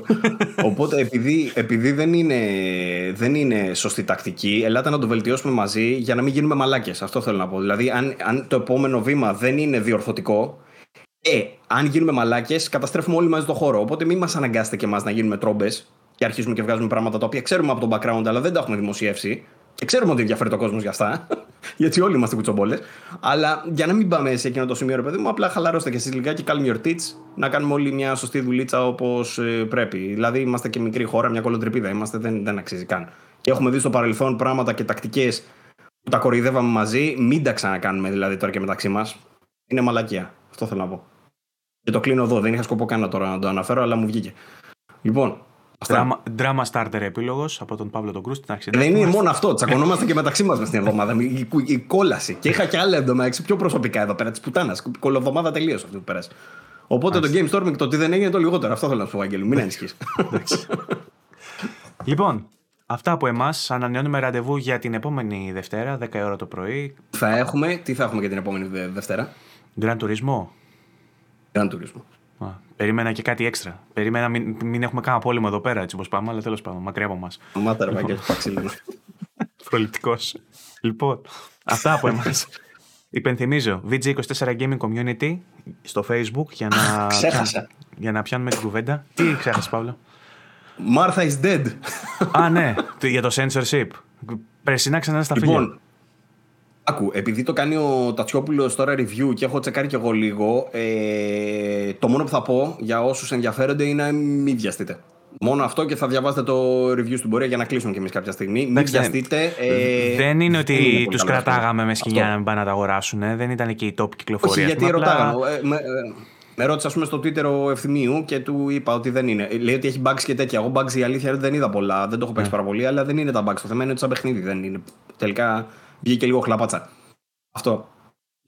Καλό, ευθυμίως στο σχολείο σε αυτό κάτω από πώς που έκανε ότι παίζεις Elden Ring. Ήθελε απλά να τιμώσει το Elden Ring, δεν στο κάνει για άλλο λόγο. Το Είχα βάλει και τον Μάρθα ή τέτοιο. Το, το ξέρεις τον ευθυμίο τώρα, άσε τώρα. Το ξέρουμε τον ευθυμίο. Και κάθε φορά που τον αναφέρω χαίρεται κιόλας και μετά με ευχαριστώ για το mention έρχεται και μου λέει. Ενώ τον κράζω το καημένο. Ό,τι και να λες όμως γι' αυτό, ναι. Καλό παιδί, καλό παιδί. Ναι. Στην καρδιά λοιπόν, μας τον έχω. Αυτά. VG24 Gaming Community. Ε, VG24.gr να μπαίνετε να διαβάζετε άρθρα βοηθάει πάρα πολύ. Μπαίνετε στην καινούργια μας σελίδα, για σας τη φτιάξαμε, για να μπαίνετε και να ενημερώνεστε έγκαιρα και έγκυρα. Ε, έχουμε κάνει και πολλή δουλειά με ε, άρθρα opinions, γνώμες ε, και έρχονται κι άλλα. Έχουμε και reviews καινούρια. Έκανα και για ένα πληκτρολόγιο review για τη Logitech που έχει ανέβει και βιντεάκι στο κανάλι. Γενικότερα έχουμε, δραστηριοποιούμαστε πλέον σε πολλά περισσότερα πράγματα και χρειαζόμαστε και την βοήθειά σας με τα clicks και το feedback για να γίνουμε καλύτεροι. Οπότε τσεκάρετε και vg24.gr. Μπορείτε, υπενθυμίζω, εκτός από το YouTube, να μας ακούτε και από Spotify όταν κάνετε τις δουλειές σας, όταν πηγαίνετε για τρέξιμο, όταν κάνετε τα ταξίδια σας, όταν κάνετε τις βόλτες σας. Spotify, Anchor, Google Podcast, Apple Podcast, σε όλα αυτά μπορείτε να μας βρείτε. Μέχρι την επόμενη εβδομάδα σας χαιρετάμε, να είστε όλοι καλά, να προσέχετε. Ευχαριστούμε, και... ευχαριστούμε για τη στήριξη. Και κουράγιο με το Elden Ring όσοι επιχειρείτε. Ciao.